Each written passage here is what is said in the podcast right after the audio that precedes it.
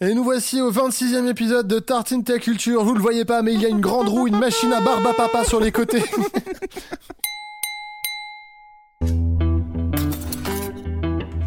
beurrer de la cracotte. La cuisine, tu me lâches. hein. Dans la cuisine, c'est moi le patron. Ah, la cuisine, c'est votre domaine. Ouais. C'est l'homme qui murmure à l'oreille des légumes. Le matin, boire un verre d'huile d'arachide. N'avez rien contre les omelettes. Oh mon mère, si vous pouviez déguster ce que je mange. Et voilà votre triple glouton melba avec des cerises confites. Oui, oui, oui, nous sommes relà. La tartine s'est faite discrète ces derniers mois, mais vous rouvre ses portes pour finir l'année. Bonsoir tout le monde et bienvenue dans la tartine. Au menu ce soir pour ce 26e volume, un pique-nique. C'est peut-être pas trop la période pour sortir avec votre panier de victuailles, sauf si vous aimez l'herbe mouillée et la température d'un mois de décembre, pour profiter d'une salade de pâtes et d'un cake aux olives. Oui, cette fois nous avons fait fil un thème car on n'a pas réussi à en choisir un, et surtout on voulait se faire plaisir et parler de choses qu'on n'a pas pu aborder jusque-là dans l'émission. Alors c'est quoi le manger exactement? Eh ben je vais vous le dire après les présentations d'usage. Il plonge ses oreilles dans l'acide jazz tel un zytologue qui zioterait sur une gueuse, il a le nez pour trouver du bronze, que dis-je, des topazes en zigzagant dans les bazars musicaux des internets qui font 16 écoutes. Et il a du goût le zazou. Il fait du zèle pour ses mezzés avec un petit zeste citronné. Le zapata de la pizzeria? Le Léo est là. Bonsoir. Coucou Léo. Tu as, par- tu as parlé de mezze, tu as parlé de jazz, tu as parlé de, de tout ça, j'aime beaucoup. ouais. Ça me donne envie de manger des falafels, plutôt bien. je savais que j'allais te donner les fins. La bouffe libanaise. Si vous voulez me faire plaisir, offrez-moi de la bouffe libanaise quand vous me voyez. Merci. Oui, toujours. Dès que ce zigoto nous apporte son pesaz, il est au zénith, comme Led Zeppelin avec son Zosso, ou un Aznavour à ses grandes heures. Ces belles phrases, ça fout la zizanie dans vos zygomatiques. C'est des enzymes tous azimuts à vous désinguer un bretzel coincé dans le gosier, et vous laisser à l'horizontale. Le zéphyr qui se balade entre les fréquences hertziennes, c'est évidemment Clément. Coucou Clem. Eh, salut Léo, tu vas bientôt recevoir un colis de bouffe libanaise. Je l'ai envoyé il y a deux semaines. J'imagine la gueule. Oh non, mes feuilles de vigne De B à Z, avec autant de grâce qu'un BZ, j'ai zoomé sur mes deux oiseaux pendant 25 magazines dans un exercice un peu kamikaze mais très amusant. Note finale, 13. Bizarrement, le Z était assez aisé, assez facile, plutôt balèze, une fois qu'on a placé Zizi, Zob ou Sgeg. Dans le zoo, dans le zoo des zinzins de la zik, je gère le bise et fais pousser les épisodes en rizière. Je suis Manu, et zut, j'ai zappé le Ah C'est vrai que les, euh, pour, pour parler de pénis, euh, il y a plusieurs mots en Z. Mais oui, parce que c'est à force de me balader, il n'y a pas non plus énormément de mots qui commencent par Z. euh, mais, mais en fait, rapidement, je suis retombé. Il y a beaucoup de mots d'argot. et ouais, rapidement, bah, Zizi, Zobs, Geg, euh, Zezet. euh, z- pff, voilà, je, pourrais en faire rien qu'une liste là-dessus, mais c'est c'est pas très rigolo. Bite. Ah non, pardon. J'avais pas compris le, le jeu en fait. Alors maintenant, je vais juste vous présenter en vous comparant à des phallus. Euh, C'est- non, faut pas faire ça. Alors du coup pour ce 26e volume de la Tartime, euh, le menu ce soir ce sera Léo qui vous apportera en entrée jazz en anglais, ça fait aussi jazz mais en mieux. En plat je vous ai préparé mais où sont les 48 restants? Et enfin vous aurez l'honneur d'un c'est quoi la chanson qui... par Clément. Et avant le dessert, eh ben c'est le retour de la cuvée. Mais d'abord, bah, commençons d'abord par euh, Léo qui nous apporte l'entrée. Bonjour, à votre service. Je voudrais une whamlet jambon fromage et une wham frite normale. Je suis navrée, nous ne servons plus le petit déjeuner, nous sommes passés à la formule déjeuner. Cette chronique est l'occasion pour moi de vous parler d'un genre de musique dont on a très peu parlé dans cette émission. Un genre fondateur dans l'histoire de la musique, mais aussi dans mon appréciation personnelle de la musique. Puisque comme tout bon bobo, euh, pendant le repas étant enfant, j'écoutais à la radio avec mes parents. Et à 19h30, euh, bah on entendait ça.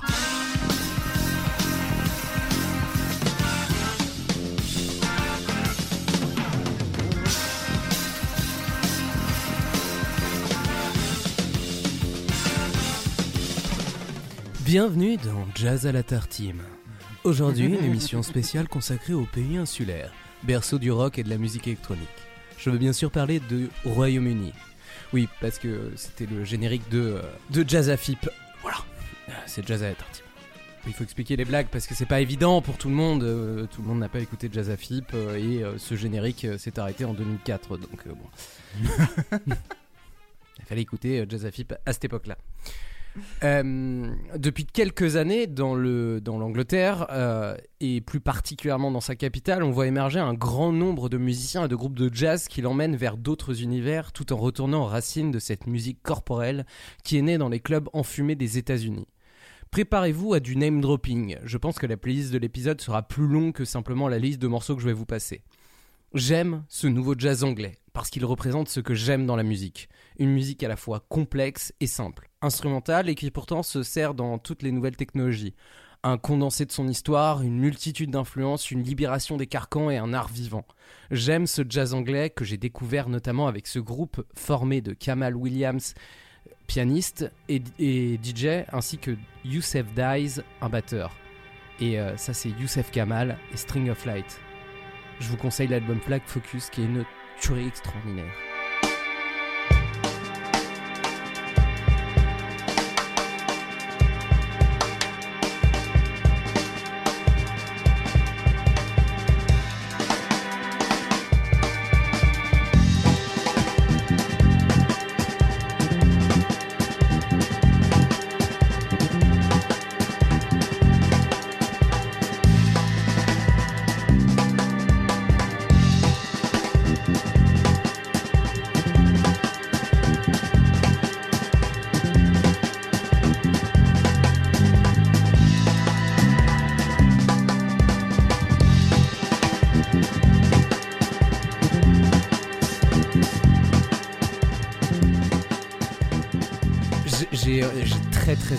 Laisser le morceau en entier, voir l'album, mais le temps m'est compté.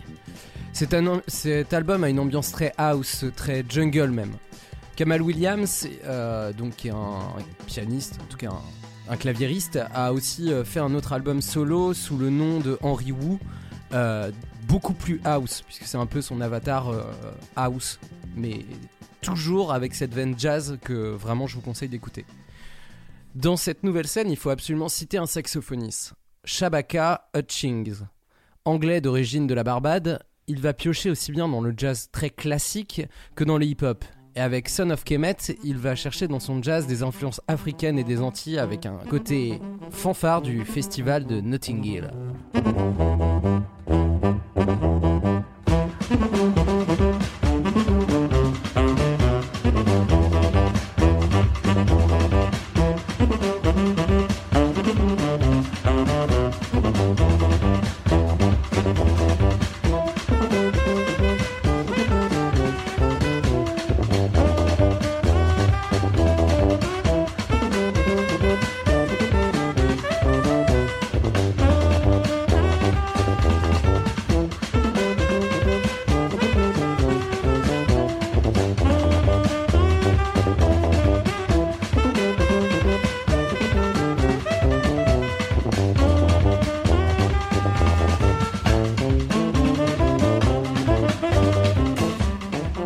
Shabaka fait aussi partie d'un autre groupe, The Comet is Coming. Avec ce deuxième groupe, il crée un jazz de club techno, lourd mais dansant, répétitif mais mélodieux. Je rêve de voir ce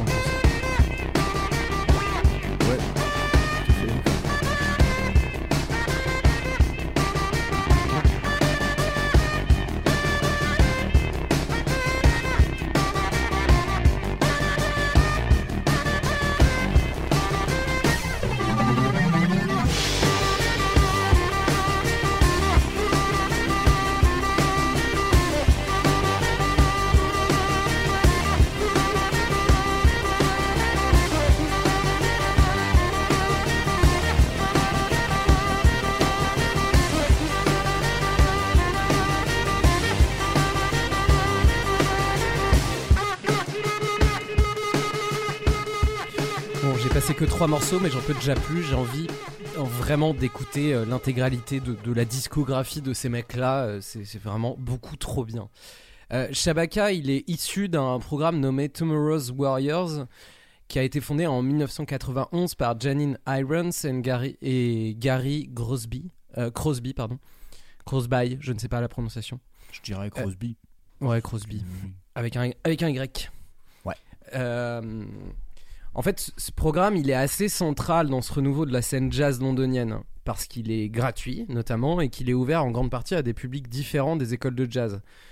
Il permet vraiment à des noirs, à des femmes d'avoir accès à la pratique musicale jazz. Et parce que c'est pas une école, en fait, c'est vraiment un programme qui met en avant euh, aussi euh, une euh, formation exclusivement féminine, ce qui, est, assez rare pour être souligné. L'approche, elle n'est pas académique, elle permet aux musiciens de s'affranchir des règles pour se réapproprier le jazz et le pousser hors des sentiers battus. Et surtout le déringardiser et le rendre accessible à tous. On parle quand même d'une formation qui est très classique dans, le répertoire, même si ils ne font pas, euh, enfin voilà, c'est pas une école où on apprend euh, des codes, c'est bien un endroit où où des, où des anciens euh, de, du programme viennent euh, apprendre à des, à des plus jeunes. Euh, dans, dans ce programme, en plus de Shabaka, on retrouve aussi le batteur Moses Boyd qui a fait un album qui est exceptionnel, dont je vous passe un extrait.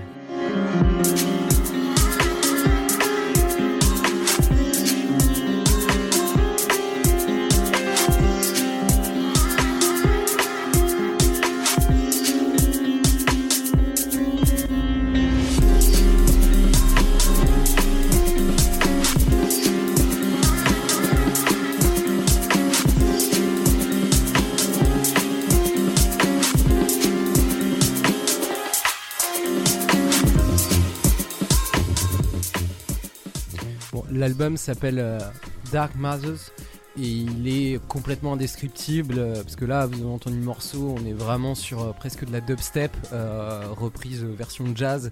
Mais il y a aussi des morceaux très rap, voilà, c'est extraordinaire. hein, Je, ne sais que dire à part mon amour pour ça. Comme je disais, dans Tomorrow's Warrior, on peut retrouver aussi des formations avec un style un peu plus classique, mais avec une jeunesse et une diversité dans les profils qui est assez étonnant. C'est notamment le cas de euh, Ne- Nerija, un septet composé de six femmes qui font un jazz joyeux et taillé pour les concerts. Dans le même genre, on a Ezra Collective qui crée des riffs de cuivre euh, vraiment, vraiment très, très entraînants.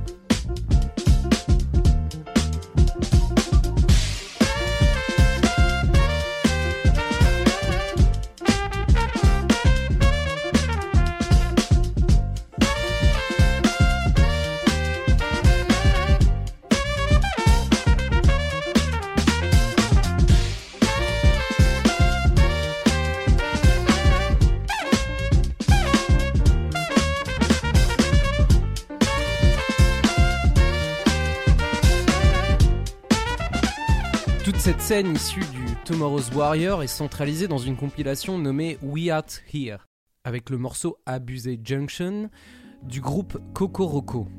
Un morceau calme et doux qui emprunte beaucoup à l'afrobeat. Le groupe est mené par Sheila Morris Gray, qui est elle aussi membre de Nerija.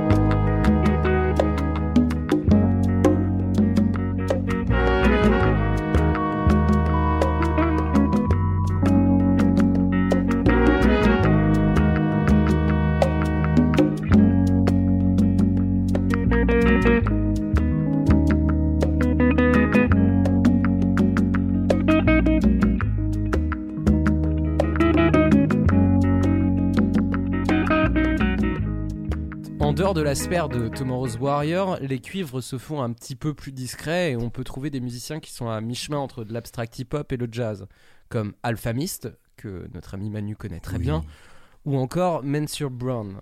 Ce dernier travaille une musique centrée autour de la guitare, son instrument de prédilection euh, qui manie à la perfection.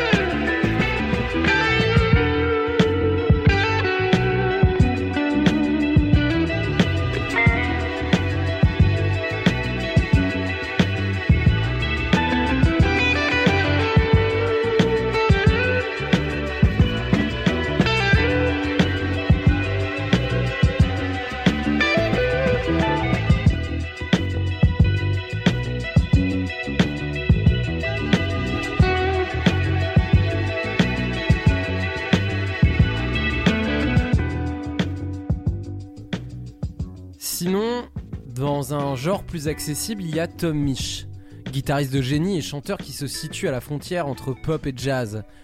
Bah, de la néo-soul, quoi, comme on appelle ça, je crois. Une science des mélodies simples et efficaces, mais avec de nombreuses fioritures dans la production. Il est aussi accompagné par moment du batteur de génie Youssef Dies. Et pour ce morceau, je vous propose un featuring avec euh, Freddie Gibbs.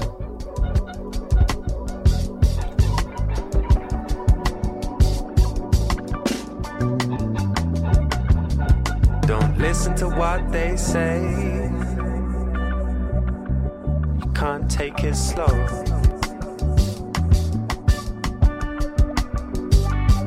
And when the night rider comes around,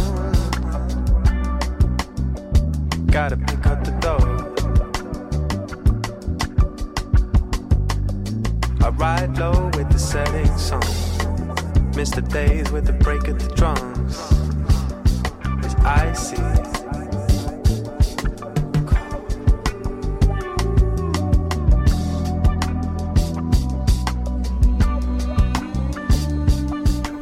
Bon, je pense qu'il faut vraiment que je commence à terminer cette chronique qui commence déjà à être trop longue. Je sais pas si on peut vraiment encore appeler ça du jazz, mais en tout cas, ce qui réunit tous ces artistes, c'est bien qu'ils viennent de ce milieu-là.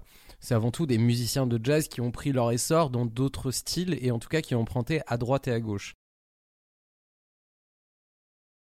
Mansur Brands, on est plus sur, là, en effet, du hip-hop, même si, effectivement, on retrouve des éléments du jazz avec des choses qui vont, qui vont être beaucoup plus, euh, bah, beaucoup plus improvisées. Et en tout cas, sur scène, c'est tous des musiciens vraiment exceptionnels. Et pour vraiment finir la chronique, on va changer de ville pour se rendre à Manchester et finir par un trio qui a permis à Orelsan et à Gringe de sortir un très beau morceau, puisque le sample d'inachevé Mm. n'est autre que le morceau Break, une balade absolument sublime comme l'ensemble de cet album. Et bon, ils n'ont pas grand chose à rajouter dessus, hein, c'est un peu dommage. Bref, merci au jazz d'exister, merci aux Anglais de le faire perdurer, merci vraiment d'être capable de procurer toutes ces émotions différentes. Putain, j'aime cette musique, pour ce qu'elle est capable de récupérer toute l'histoire de la musique en son sein et réussir à la rendre accessible et audible. Thank you a lot. Merci le poisson. Je pensais que tu dépa- pensais au département le Lot, mais. Putain, c'est vraiment cette contrebasse. Ouais.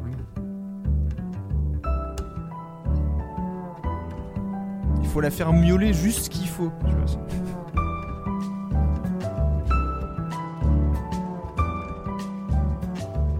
Bon, on peut couper, mais on peut le laisser en fond sonore aussi, hein, c'est pas désagréable. Bah écoute, on va se le laisser en fond sonore euh, le temps qu'on parle de cette chronique qui était bien, Léo. Encore une fois, tu nous as fait un- une entrée euh, plutôt, plutôt, plutôt goûtue. Enfin, en tout cas, t'as fait bien plaisir à, ma, à, ma, à mes oreilles et à ma tête. Mais, euh, mais c'est super intéressant. Enfin, moi, enfin, on en a déjà parlé pas mal de fois, hein, mais cette évolution du jazz, justement, qui, qui redevient un truc, je trouve, qui s'écarte un peu de l'image malheureusement élitiste qu'on lui a trop souvent donné et, euh, et ce qu'on a mis malheureusement en avant pour retrouver un truc un peu plus. euh, je trouve plus abordable, enfin, soit plus dansant ou plus apaisant, enfin, un truc en fait plus. Ouais, qui s'écoute en fait assez naturellement. Et je pense que oui, il y a le syndrome abstract hip-hop qui a joué là-dessus. Mais euh, en fait, ce qui est assez rigolo, c'est pour ça qu'au bout d'un moment, je trouve que les frontières sont deviennent assez floues. Et c'est ça qui est assez marrant, c'est que euh, j'ai l'impression que ce qui ferait à peine la, enfin, ferait la petite transition en fait entre de l'abstract hip-hop et du coup euh, de l'acid jazz ou enfin les formes de jazz un peu, un peu modernes qui sont liées à ça. C'est vraiment juste l'idée de, de coupage de samples et d'avoir des loops un peu réduits où en fait on a remplacé ça par juste bah, des instrumentistes qui jouent vraiment un truc de façon naturelle en fait. T'écoutes pas, t'écoutes pas un loop, enfin comment dire, t'écoutes, t'écoutes pas un sample. T'écoutes, euh, vraiment des musiciens qui sont en train de jouer un truc et en même temps vu que tu remets des rappeurs dessus, bah, des fois tu perds un peu la distinction entre les deux si tu fais pas si tu fais pas vraiment attention mais en fait ça se ça, ça se fait naturellement et c'est ça que je trouve assez ouf c'est tu fais maintenant c'est devenu tellement un truc euh, euh, ouais euh, j'ai l'impression que c'est- rentré dans les mœurs mais de façon complètement naturelle en fait. Après faut peut-être déjà apprécier le style pour enfin pour, pour vraiment aimer ça mais euh, mais ouais je trouve En fait, que le, je pense, je la pense fusion que marche déjà, très bien quoi Je pense que déjà, si enfin, tu peux euh, nécessairement aimer le jazz. Enfin, tu, tu y trouveras ce que tu aimes. Enfin, voilà, entre un, entre un Youssef Kamal, un- enfin, je sais pas, un, un Cocoroco ou même un, un Tom Misch, c'est- très différent, tu vois. Genre Mm. là, notamment, euh, notamment, euh, pardon, euh, ah, j'oublie euh, le nom à chaque fois euh, de. J'ai pas précisé effectivement le morceau qu'on a écouté en dernier, c'est Gogo Penguin. Gogo Penguin, c'est très très très, euh, enfin mélancolique quoi. Donc euh, ça Ouais. peut, euh, ça peut vraiment plaire à des gens qui écoutent aussi des trucs plus classiques, enfin classiques, justement du classique, parce qu'on est, on est pas très loin des fois sur le piano quoi. Donc euh, il y a vraiment de tout quoi. Donc euh, après, Des oui, fois, j'ai si l'impression que c'est, euh, si vous êtes hermétique au, au- au- comment ça s'appelle?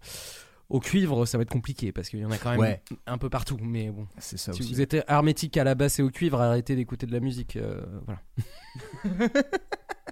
Voilà, c'est clair. C'était les conseils de Léo. Voilà. non, mais si vous aimez pas la basse, euh, bon, je peux, je peux rien pour vous. Ça, Ah je bah, comprends ça, pas pourquoi. Écoutez du Wagner et puis on s'en sortira très bien quoi. du Wagner.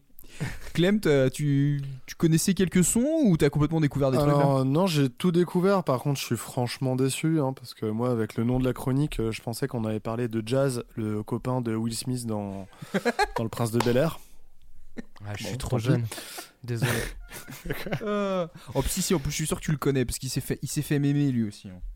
Ça se dit, fait Ouais, mémer non, non, mais. Non, non, mais en fait, je trouve ça classe. T'arrives, on dirait un, un vrai VRP de la musique. T'arrives avec ton pantonnier. tu fais, bon, alors voilà, dans notre collection, on a ça, on a ça, on a ça. Et en fait, j'ai passé ta chronique à ajouter des sons sur 10 heures à faire, ah oui, c'est pas mal ça. Ça, ça a l'air bien aussi. Du coup, demain matin au bureau, je sais ce que je vais écouter. C'est cool. Merci. bah écoute de rien. Mais commence vraiment par la, par le, euh, par je le- commence par ce que je veux. Non, non, les mais trucs sans basse, parce que moi, j'aime pas la musique.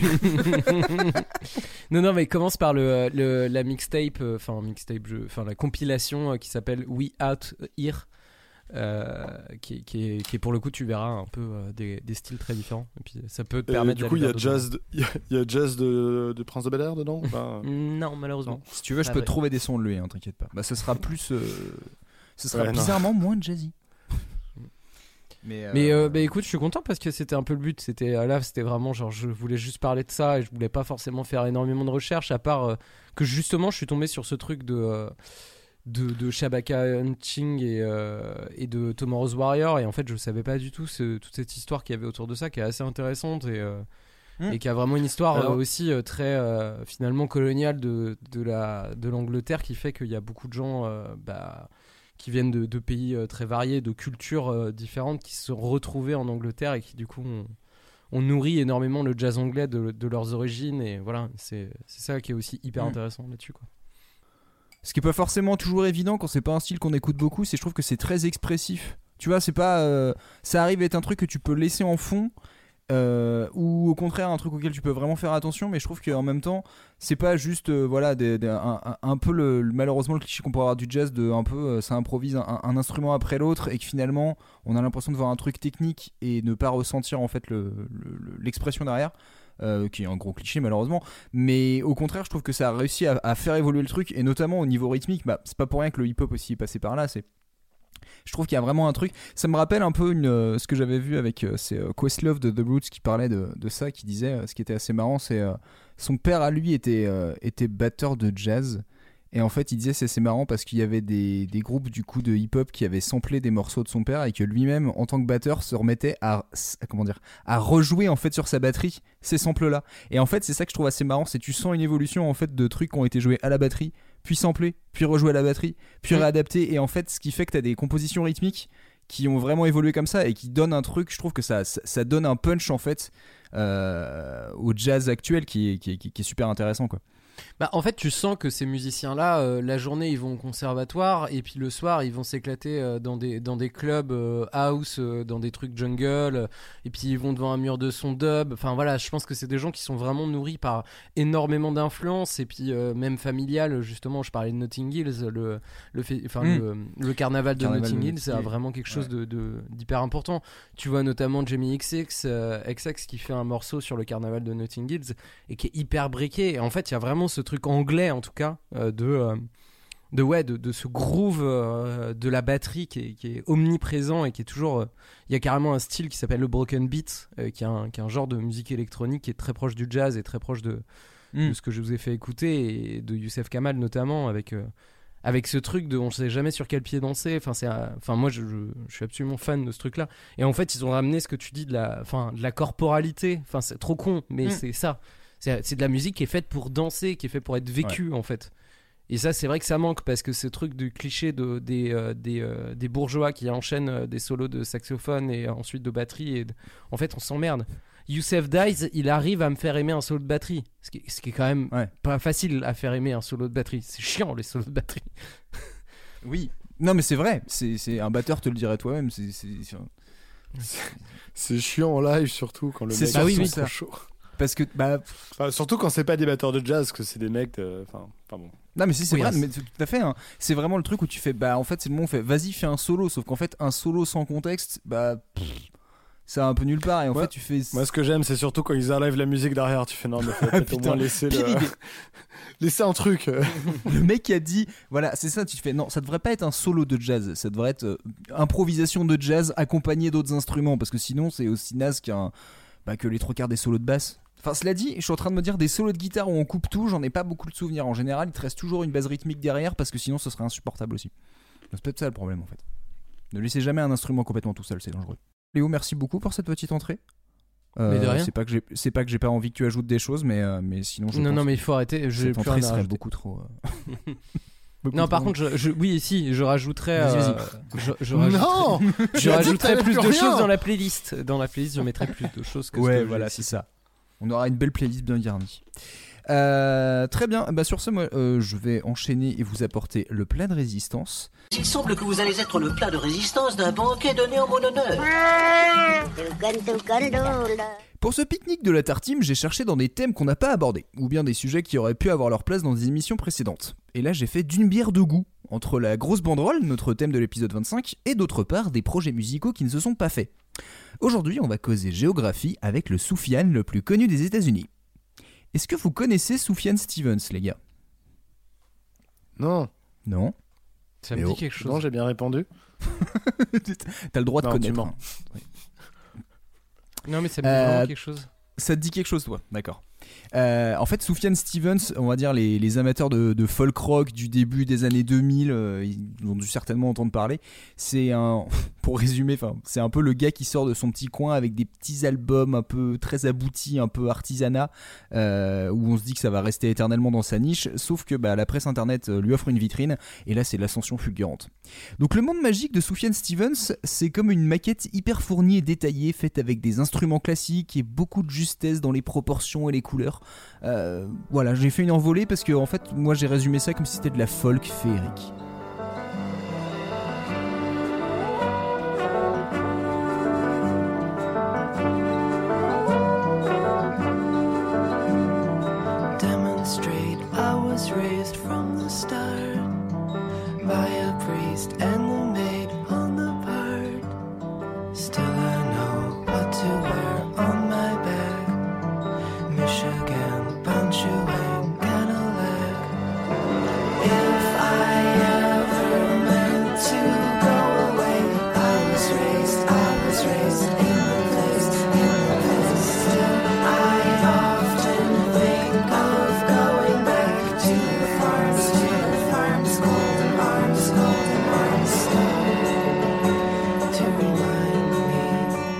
Ce que vous venez d'entendre, c'est The Upper Peninsula, qui est un extrait de son troisième album qui s'appelle Michigan. Donc Michigan, c'est un voyage en 15 titres dans son état natal, lui qui est originaire de Détroit dans le Michigan. Alors on se balade entre les petites et les grosses villes, le calme et l'effervescence, la douceur, la mélancolie.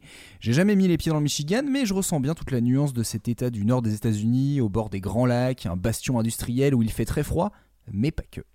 Alors à l'époque où Sufjan Stevens écrit cet opus, donc on est en fin 2002, son manager de l'époque, qui s'appelle Daniel Gill, euh, le retrouve à New York, où il est en train de travailler du coup sur ses nouvelles compositions. Euh, quand Soufiane lui parle justement de cet album concept autour du Michigan, Daniel lui demande Et pourquoi on dirait pas dans le communiqué de presse que tu vas faire un album sur chacun des 50 États? Oui, parce qu'il y a 50 États-Unis. C'est le début d'un coup de promo qui va booster la carrière de Sufjan Stevens et le, faire, et le suivre pendant très longtemps. Et puis je vais vous mettre un petit deuxième extrait de l'album.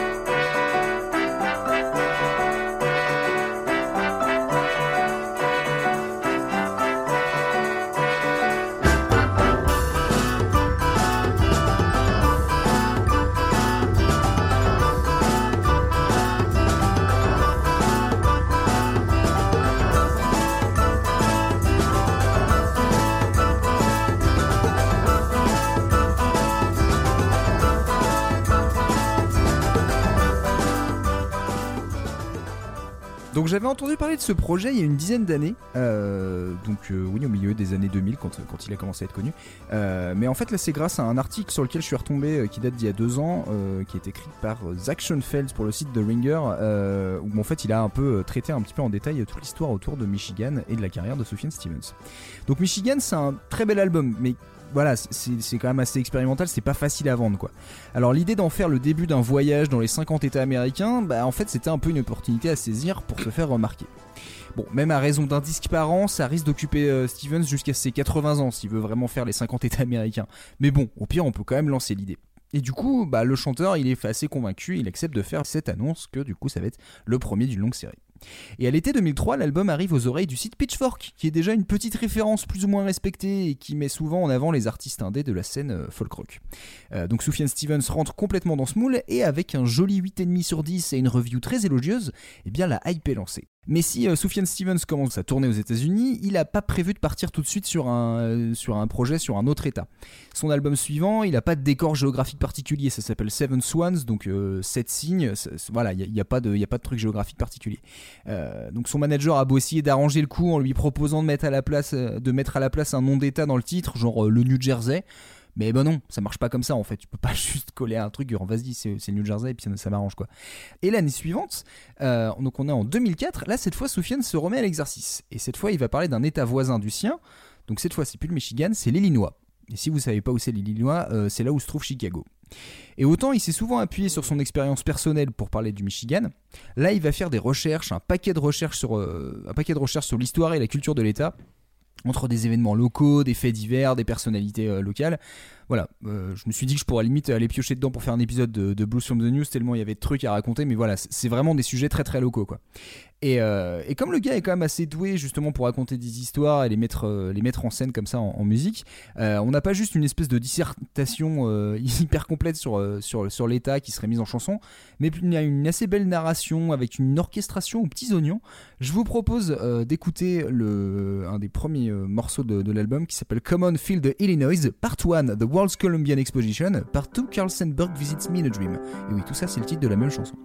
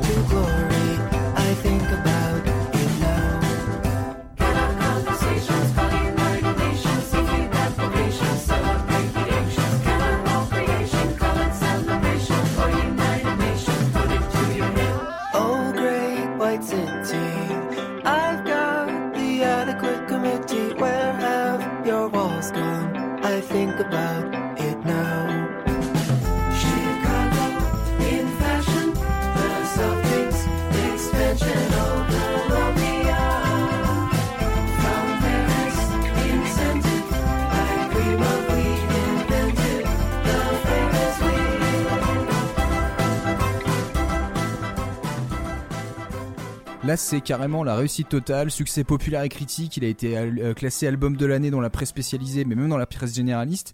Euh, et il est même considéré comme un des disques les plus importants de la décennie 2000. C'est-à-dire que, au-delà du concept de vraiment du délire un peu géographique, euh, son, approche a vraiment été très très bien reçue. Et bah, c'est quand même pas mal pour un album de folk expérimental avec une production qui est volontairement limitée. Il y a 22 chansons avec des titres à rallonge, il y a pas mal d'interludes et ça dure euh, 73 minutes. Et malgré tout, le mec a fait un énorme succès avec. Euh, alors évidemment, à partir de là, vu, vu la notoriété qu'il commence à avoir, on attend la suite du périple. Où va aller Sufjan Stevens maintenant? Il dira dans la presse qu'il était attiré par l'Illinois parce que c'était un peu le centre de gravité du Midwest, mais que maintenant il se verrait bien changer de région pour la suite. Et comme il a passé une partie de son enfance dans l'Oregon, tout au nord-ouest du pays, euh, voilà, on commence à se dire que ça pourrait être un candidat sérieux. Pour trouver des morceaux qui font référence à l'Oregon, il va falloir attendre son album de 2015 qui s'appelle Carrie and Lowell, euh, voilà, qui, replace un peu le contexte de son enfance, mais c'est pas vraiment la thématique de fond du disque, c'est presque juste un, on va dire, un, souvenir que lui a, mais voilà, c'est pas vraiment une thématique liée à l'album. Et en plus, euh, en tournée, Soufiane et ses musiciens, ils jouent vraiment le jeu. Ils commencent régulièrement leur set par une chanson qui s'appelle The 50 State Song, donc la, chanson des 50 États, où ils citent en fait chacun des États. Donc ça fait qu'en fait, euh, cultiver ce truc où à chaque fois les gens qui viennent euh, s'attendent justement à ce que bientôt on, fasse un album qui soit consacré à leur, à leur région. Et il est même question à un moment que les artistes qui rejoignent son label, qui s'appelle Asthmatic Kitty, s'occupent d'aborder une partie des, des- États. En fait, ils vont faire la presta pour lui, limite de se dire bon bah toi tu vas t'occuper de ça, toi tu vas, tu vas t'occuper de, cet État. Quoi. Euh, en 2006, il publie The Avalanche, qui contient de nouvelles chansons sur l'Illinois.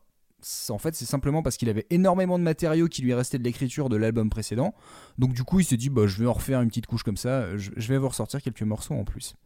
Euh, et donc, la suite se fait attendre. Et Sufjan Stevens, il en dit pas plus. Un an, deux ans, trois ans passent, et les fans espèrent la troisième étape. Mais rien n'arrive. Et finalement, en 2009, le musicien fait une confession au journal The Guardian. C'était un gimmick promotionnel, tout simplement. Mais l'info passe presque inaperçue. Ou alors le public est complètement dans le déni.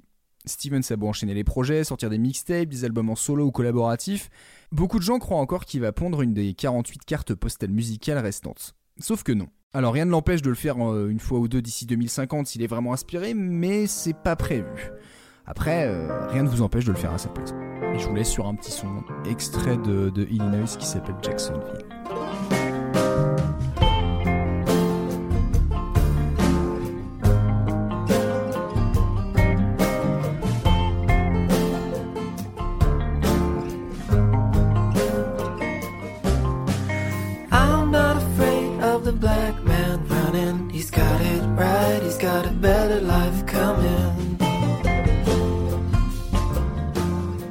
Donc voilà, donc ouais, Sufjan Stevens, ça vous dit rien du tout, vous avez jamais entendu parler euh Non, j'en avais jamais entendu parler.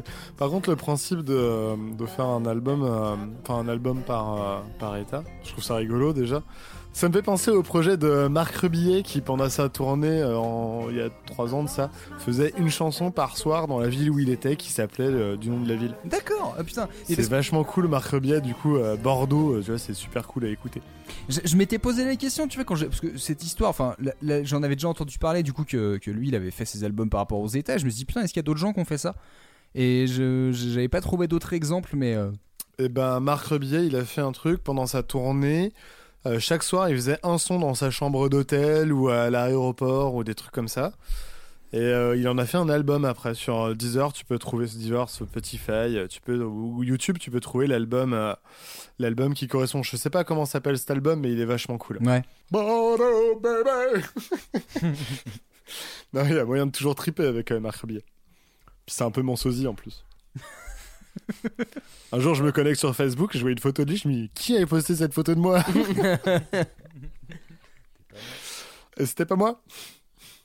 Oui, après, bon, la différence entre, entre euh, comment dire, Marc Rebillet Ouais. et euh, Sofiane Steven- Stevens, c'est, c'est à mon avis le temps de production. Parce que le morceau Bordeaux a Non, dû mais- prendre vraiment bah, le temps qu'il dure quoi, à faire. Non, non, mais voilà, après, c'est c'est autre chose, c'est une espèce d'impro, mais euh, là, c'est carrément tout un album. Effectivement, c'est beaucoup plus compliqué. Mais du coup, je trouve ça sympa comme concept, c'est con que ça se fasse pas. Mais c'est vrai que tu dis, bon, ça marche bien pour un territoire comme les États-Unis. Après, bon, en fait, en théorie, parce qu'on le sait pas, finalement, il en a fait que deux, donc. euh, Et on n'est pas à l'abri d'un album de Vianney qui s'appellerait L'Oise ou. euh, Île-de-France. Mais non, Île-de-France, c'est- c'est refait, mais tu sais, genre. euh, c'est quoi le. Nouvelle-Aquitaine. Nouvelle-Aquitaine. Ah ouais, avec les nouvelles régions, en tout cas. Mmh, putain, je suis pressé d'écouter l'album Hauts-de-France. Grand Est. Le prochain album de Benabar. Ah putain. Donc voilà, donc ouais, le, c'était l'occasion de, de parler un peu de Sufjan Stevens parce que c'est vrai que c'est pas, euh, comment dire, tout son succès est pas lié à ça, mais il y a quand même une bonne partie du truc de se dire, ah, putain, c'est, euh, c'est le mec qui fait des chansons folk en, en racontant euh, l'histoire de tous les États. Je pense qu'à la base, euh, même certaines revues que j'ai pu lire, tu sens quand même que c'est un peu ça le, le point d'accroche euh, qui a fait qu'il a été aussi, euh, qu'il a réussi à tourner aussi, euh, aussi facilement aux États-Unis, quoi. Et je me dis, putain, c'est vrai que demain, t'as un artiste actuel qui dit, moi, je vais faire un truc sur toutes les régions de la France. Bah, s'il a, on va dire, bah, faut, faut qu'il ait le, le bon son au bon moment, mais, euh, mais c'est le genre de concept qui peut facilement bien se vendre, quoi. Quand tu vois encore actuellement certaines, euh, euh, certains artistes pop qui se disent, tiens, moi, je vais faire un album sur la Bretagne ou un album sur la Corse ou un truc comme ça, et puis que ça explose les records de vente, c'est, tu dis, il y a, il y a quand même toujours un attrait, il y a toujours un, un- un attrait un peu folklorique qui, qui fonctionne Ouais. bien, quoi. Alors, cependant, euh, enfin, c'est une vraie question. Euh, est-ce que, est que l'album est lié au genre musical euh, de l'Illinois? Ou pas du tout? Ou c'est plus une. Il raconte l'histoire de. de- Enfin, ou des histoires qui, Mm. de, de, cette, de cet état? Il n'y a pas de house? Non, non, non, c'est ça. Tu vois, il y a pas de. Enfin, je veux dire, même, tu vois, il y a pas de, il y a pas de jazz, il y a pas de. Enfin, je veux dire, vu comment Ouais. Chicago est une ville quand même qui a un passé Ouais. musical assez énorme. Euh, non, non. Enfin, je veux dire, ce qui est Il assez garde son propre style en fait. Il garde son propre style, c'est Oui. juste à quelques trucs. C'est plus Alors. sur l'utilisation de certains instruments que du coup, il, il crée, euh, tu vois, genre un des morceaux là que j'ai fait écouter, euh, le, le- le troisième qui s'appelle Common Field of Illinois, qui se passe vraiment dans Chicago. Où là, c'est plutôt la façon dont tu vas utiliser des cuivres pour donner un peu l'impression de bruit, l'impression de, de- de- de- de- d'effervescence un peu autour de la ville. Mais voilà, c'est plutôt sa vision à lui de, de comment il imagine le truc, quoi.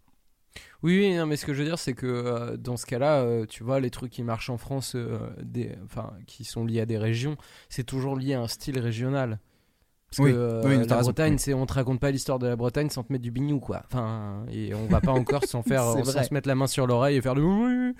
Ça, ça ne fonctionne pas. Donc, C'est vrai que je- limite, je suis un peu déçu. Tu me dises qu'il n'y a pas de lien avec la musique, ça aurait été hyper intéressant pour le coup d'aller Bah, chercher. après, euh, peut-être qu'il y a certains trucs un peu subtils euh, que moi j'ai pas réussi à Oui. identifier parce que je connais pas hyper bien la, la- la musique locale, mais c'est plutôt une sorte de patchwork de, de- de- d'éléments sonores en fait qui, qui crée un peu une ambiance. Mais c'est clair que euh, il- voilà, il, va pas aller se plonger dans un style musical qu'il maîtrise pas. D'un côté, je me dis c'est peut-être pas plus mal en fait qui, enfin, ça aurait été un peu casse-gueule peut-être justement de d'aller se plonger là-dedans. Sauf si le mec est vraiment dans une démarche de faire des collabs avec d'autres artistes et vraiment vouloir faire un truc euh, pour faire euh, mieux connaître un Ça- peu la culture musicale Ça, locale. ça, par ça, contre, ça, serait peut être intéressant putain d'intéressant d'aller dans toutes Ouais. les villes euh, qui ont été influentes musicalement et d'aller chercher des pointures locales pour faire un album là-dessus. Ça, c'est putain d'intéressant.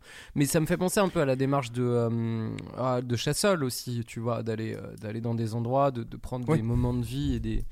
Des, enfin, Chassol, euh, pour ceux qui ne connaissent pas, c'est un, un pianiste notamment de jazz euh, qui, qui a fait des films. euh, Enfin, ses concerts sont un peu des films interactifs où du coup il va chercher. euh, enfin notamment en Inde, euh, il y en a un en Inde, il y en a un autre, je sais plus où, euh, en Inde où il va chercher, euh, il va filmer des endroits et des moments qui font, des gens qui font euh, de la musique et en fait il va les, un peu les sampler et puis il va faire de la, faire du piano par dessus.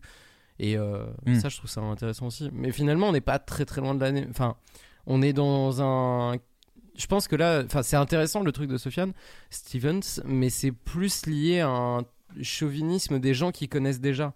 Ou en tout cas, bah, faut. Ouais. faut Mm. Alors que du coup, c'est pas dans une démarche de je vais te montrer au pays. euh, Enfin voilà, ça c'est très euh, états-unien comme démarche en tout cas. J'ai quand même l'impression. Alors, je sais pas si c'est forcément états-unien, mais en tout cas, je suis d'accord sur le côté chauvin parce que j'ai des équivalents de certaines chansons en France, euh, enfin, chansons soit en français ou d'artistes étrangers qui vont faire du name dropping d'une ville en particulier et tout de suite c'est ouais, trop bien, c'est la chanson qui parle. Enfin, il y a toujours un peu l'attrait de se dire euh, on, te, on, on- on cite ta ville, donc du coup, t'es. euh, T'as un, t'as un affect un peu plus profond avec la chanson. Euh, bah voilà, c'était juste un, un petit plat un peu, un peu léger. Euh, vu que l'entrée était quand même plutôt copieuse, c'était pas plus mal. C'était un, tu sais, les entrées un peu où il y a plein de petits fours de tous les types. Tout le monde a ramené plein de trucs et en fait, il y a trop à manger. Ouais, c'est ça. En fait, on a j'ai fait- trop à manger. Pas on a fait un apéritif dî- dînatoire en entrée et puis après Ouais, on a ça, très ouais. faim donc on va, c'est- on va manger vite C'est pour fait. ça que c'est un pique-nique en fait. ça tombe bien finalement. Et ben, on va justement digérer tout ça euh, avec une petite cuvée. Un trou normand? Bah ouais, si tu veux, ce sera le trou normand. Un peu de pourriture noble en suspension. Les impuretés descendent lentement. Ce vin a 23 ans. C'est un 53. une très grande année. Nous avons retrouvé les clés de la cave pour ressortir les meilleures bouteilles aux étiquettes illisibles. Donc, c'est le retour de la cuvée. Je rappelle le principe du jeu. Je passe des extraits musicaux et mes deux camarades doivent trouver la date du morceau. Pas l'artiste, pas l'album, pas la couleur des chaussettes du producteur, juste l'année où c'est sorti.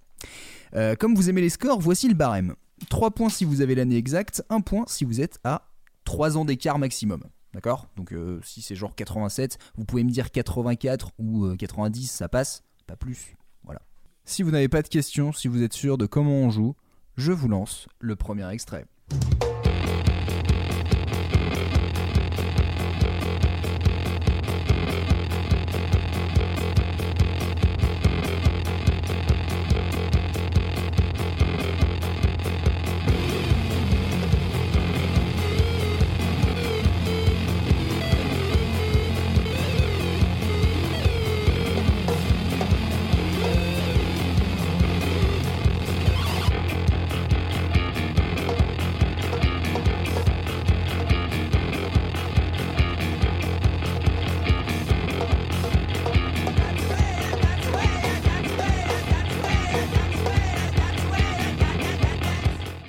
Messieurs, de quand ça date ça?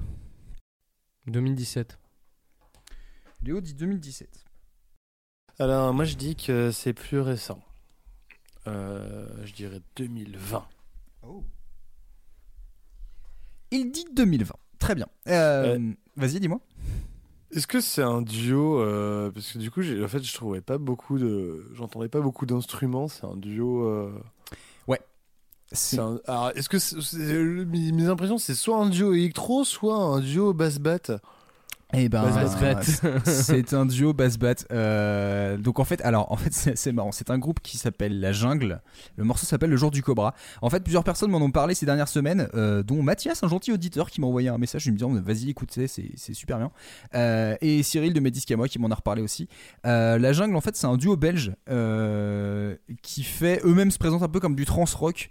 C'est-à-dire qu'en fait, c'est vraiment ouais, c'est du c'est du basse batterie mais vraiment bien viscéral et bien dansant. Euh, j'ai écouté l'album, ça fout une énorme claque. Euh, et en live, ça a l'air vraiment dingue.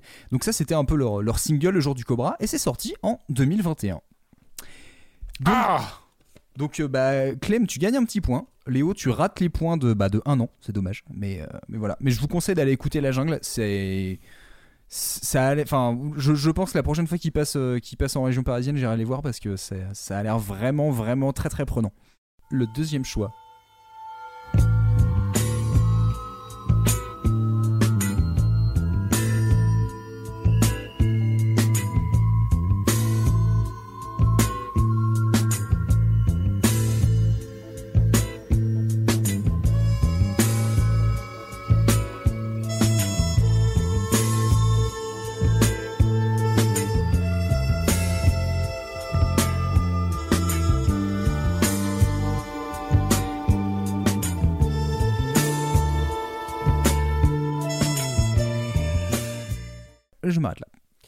73. 73 Eh ben, tu vois, j'allais dire dans les années 70, moi, et en fait, je vais dire 2015. Et je Ouais. pense que je me plante. C'est qui tout double Parce que c'est soit 70, Ouais, c'est soit- ça, ouais. C'est ça, c'est- c'est c'est laquelle ça ressemble à du Ennio Morricone un peu, et je me dis, c'est l'inspiration, tu vois. Alors, ouais, euh, c'est un morceau Ah, du que François de Roubaix, moi j'aurais dit, tu vois. Truc, Mm, genre, ouais. Euh, j'ai trouvé ça. Mais musique de euh, film. Ouais, en fait, j'ai trouvé ça sur une compile, enfin un mix qui s'appelle Orchestral French Funk euh, sur la chaîne My Analog Journal, dont j'ai parlé plusieurs fois. Des DJ viennent me montrer un peu des, de leur sélection dans différents styles, et du coup, là, c'est un peu de la funk orchestrale euh, française. C'est un morceau d'un compositeur français qui s'appelle Vincent Gemignani. J'avoue que je connaissais pas du tout. Ah, mais oui, un- si, Bah si, si. voilà, bah Léo il connaît, voilà. Euh, et en fait, c'est un album, euh, enfin, c'est assez avant-gardiste hein, ce qu'il faisait. C'est, euh, l'album s'appelle Modern Pop, euh, Modern Pop Percussion et c'est sorti en 1972. Oh, Léo J'avoue, joli. Vas-y, jette le micro là. Vas-y. Ah, j'ai ça- jeté, mais vu qu'il est sur un pied, bah il a pas tombé. Clem, je t'avoue que moi aussi, je, je pense que je me serais fait avoir parce que, en fait, c'est ça. C'est soit c'est vraiment typique de l'époque, soit tu te dis putain, ça pourrait être vachement plus récent, mais. Mais voilà, ça, mais ça me fait trop penser à un sample, à un truc que j'ai utilisé en sample. samplé. hein.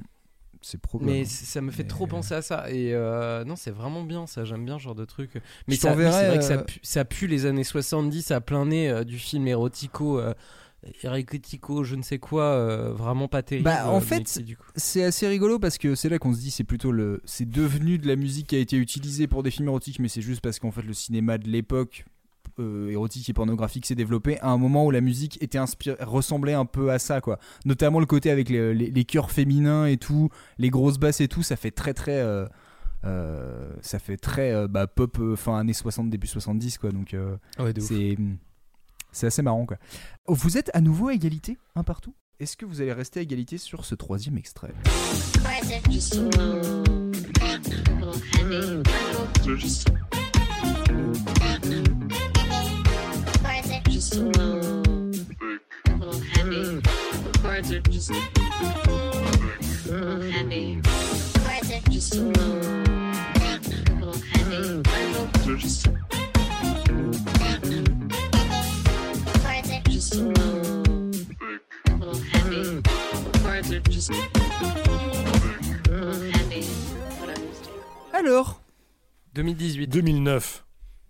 Clem, tu dis T'as 2009. vu comment on n'a pas hésité tous les deux Attends, t'as dit 2009. Et toi, Léo, t'as dit quoi?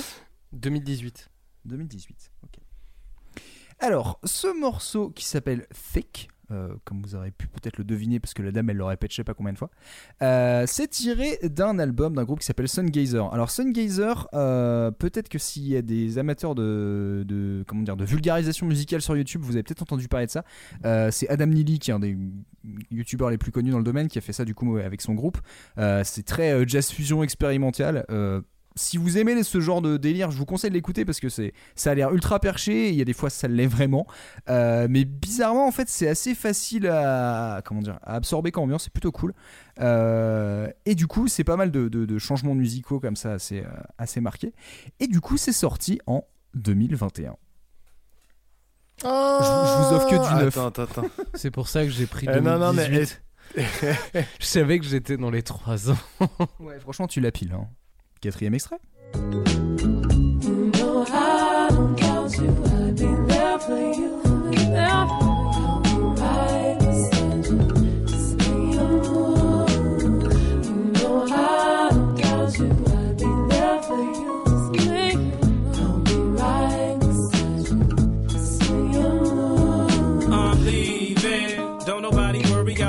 My damn thing. Quick, fast, in a hurry, dream weaving. Keeping me my team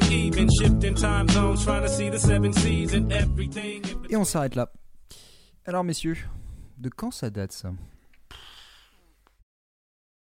Je vais dire euh, 2000. Il dit 2000. 2010. Mais euh... oh J'ai envie de dire 2000... Non, 2010. Vas-y, 2010. T'as 20 dit ans, là. 2010. Très bien.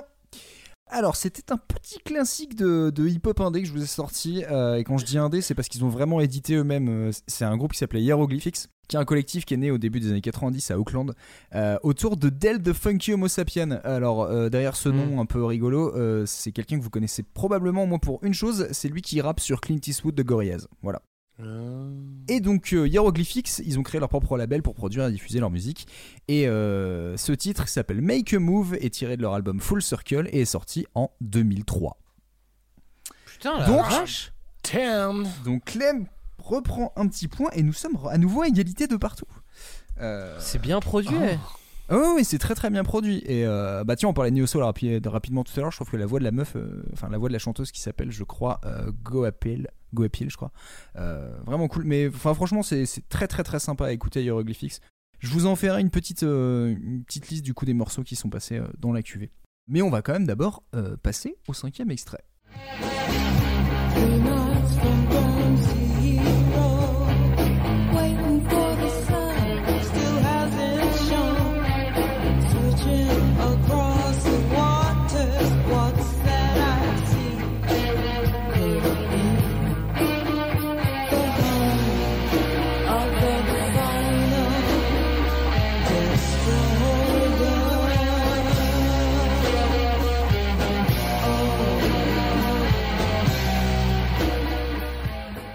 C'est tricky là. C'est tricky. Ah, c'est pas tricky le groupe, mais oui. C'est tricky. Euh, 86. Ah, bah j'allais dire pareil. Vous Bah, dire disons pareil. hein. Donc ça c'est une petite trouvaille que j'ai faite en me replongeant dans le rock de Seattle et ses environs. C'est un groupe qui s'est formé bien avant euh, les années de grand succès de la scène locale euh, et ce groupe s'appelle Bam Bam. Euh, c'est plutôt punk, un peu bah, métal, voire, voire carrément gothique par moment. Et c'est porté par une chanteuse afro-américaine qui s'appelait Tina Bell, qui a une voix assez remarquable, surtout dans ce genre en fait. Le, contraste entre le, le style musical et la voix m'a un peu surpris au début. Et en fait cette meuf là avec le recul a été surnommée la marraine du grunge. Malheureusement, bah, en fait, c'est un groupe qui n'a jamais connu de succès et en fait, les traces enregistrées de leur carrière sont peu nombreuses. Et en fait, ce morceau là que je vous ai fait écouter, en fait, c'est tiré d'une démo en fait. C'est pour ça que la qualité est pas ouf. Euh, le titre s'appelle Ground Zero et ça a été enregistré en 1984. Oh Donc vous avez un petit point chacun. Et on le double parce qu'on a tous les deux la même réponse. Il nous reste donc deux extraits à passer. Pour l'instant, vous êtes toujours à égalité, trois partout. Euh, je vous passe du coup le sixième extrait. Great granddad got his dukedom when slavery was abolished. Dear old dad became a viscount when the empire was finished. But times have changed for the better with freedom of choice. We're a thousand times richer. and QED is master's voice.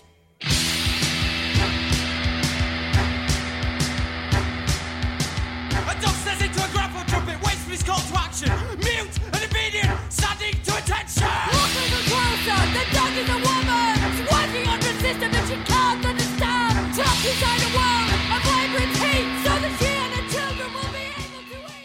Ce morceau un peu, euh, un peu bigou, euh, vous le datez de quand?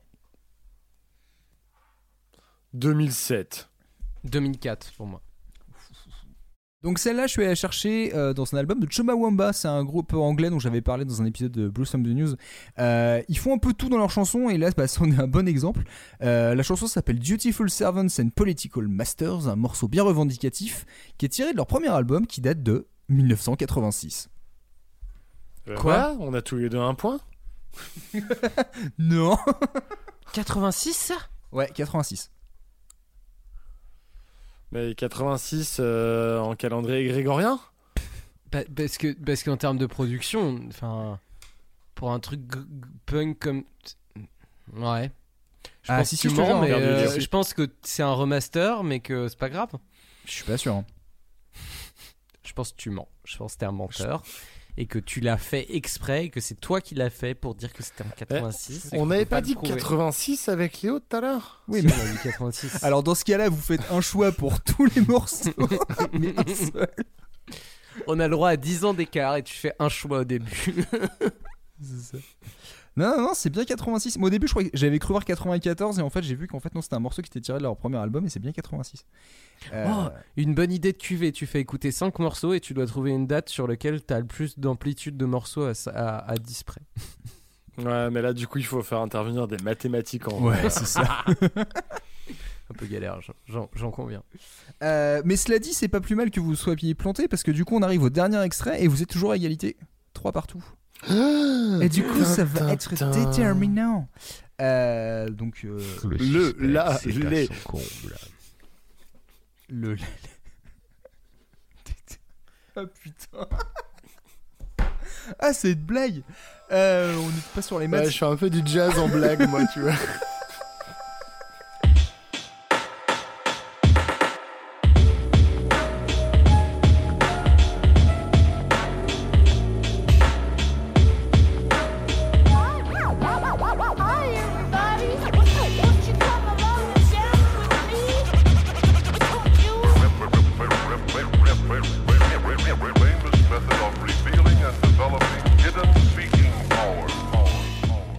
ce titre, c'était l'ouverture d'un album qui sent bon les instrus trip-hop et une ambiance quasi horrifique. Je vous présente Rak et Raka, c'est un beatmaker qui vient de Grèce et ce titre vient de son album Mood Killer.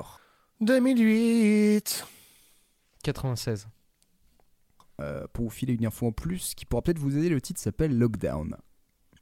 Ah bah oui, bah non, bah c'est trop 2021. de- 2020, 2020, 2021. 2020. Non, 2008. Je reste sur 2008.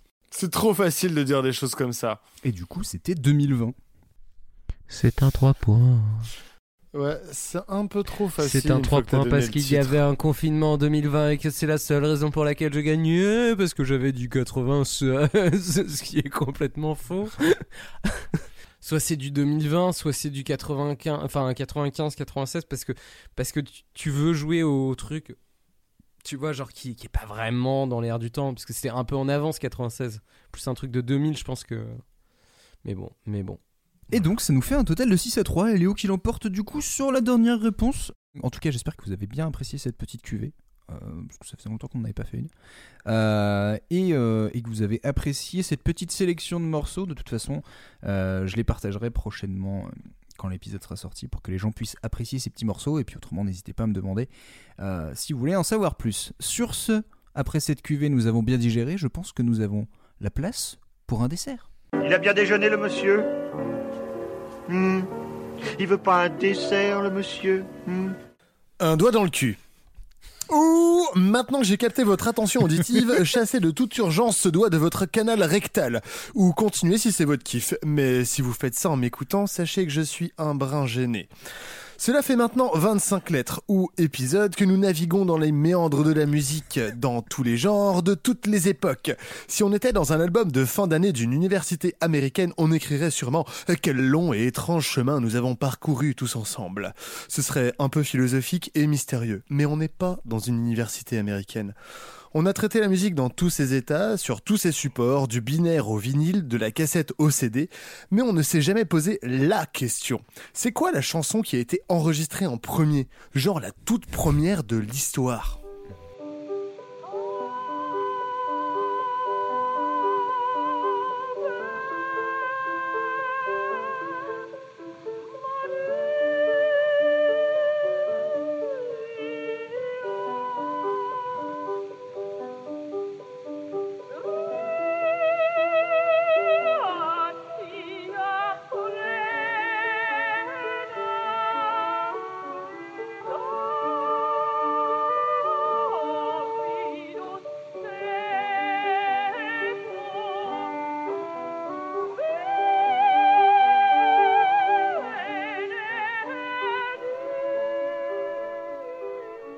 J'arrive pas à savoir. Elle, elle chante bien et pas bien en même temps. Genre, des fois tu fais Ah, belle voix, et puis tu fais Mais elle chante faux la dame. Eh bien, c'est parce que c'est pas une dame. C'est un peu cieux Vous venez d'entendre Alessandro Moreschi, le dernier Castra, qui chante Ave Maria en 1902. Et vous vous doutez bien que ce n'est pas la première chanson enregistrée, car sinon, quel escroc serais-je? Car il a fallu du temps pour pouvoir simplifier l'enregistrement pour que ma voix résonne jusqu'à vos oreilles. Parce que dans les années 1900, on pouvait pas se balader avec un phonographe sous le, gra- sous le bras ou un gramophone avec un stéthoscope branché dessus dans les oreilles en écoutant un podcast de 35 heures de perdu, le podcast qui débriefait avec humour les livres de Zola ou Maupassant. Et là, le Gus, il nous décrit un mur pendant 8 pages. Bref, je diverge. Pardon, elle est vraiment bien celle-là.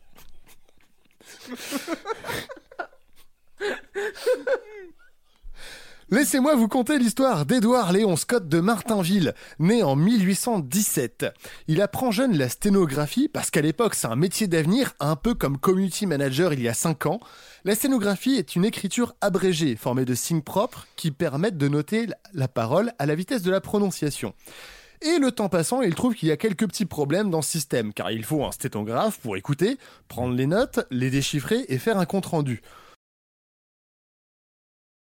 Bricolo comme pas deux, il décide de créer une oreille mécanique qui retranscrirait tout ça.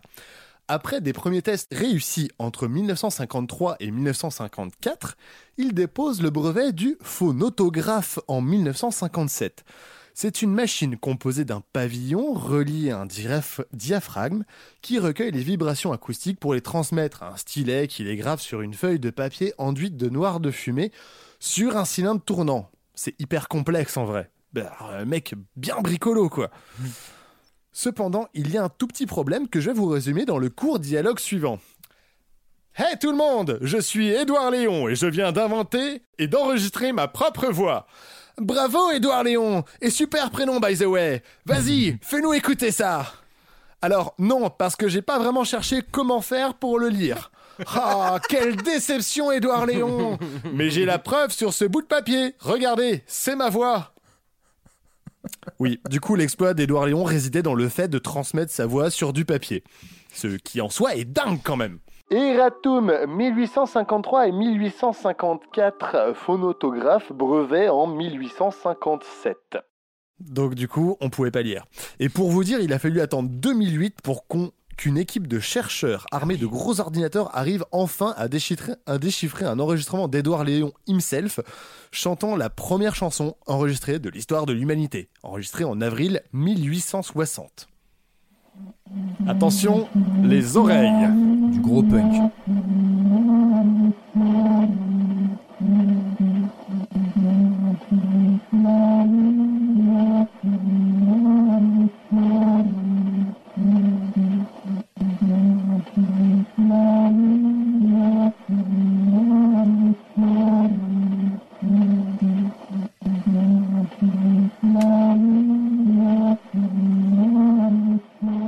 Alors la première chanson enregistrée fut Au clair de la lune. Quel hit Car on ne sait pas vraiment depuis quand elle existe.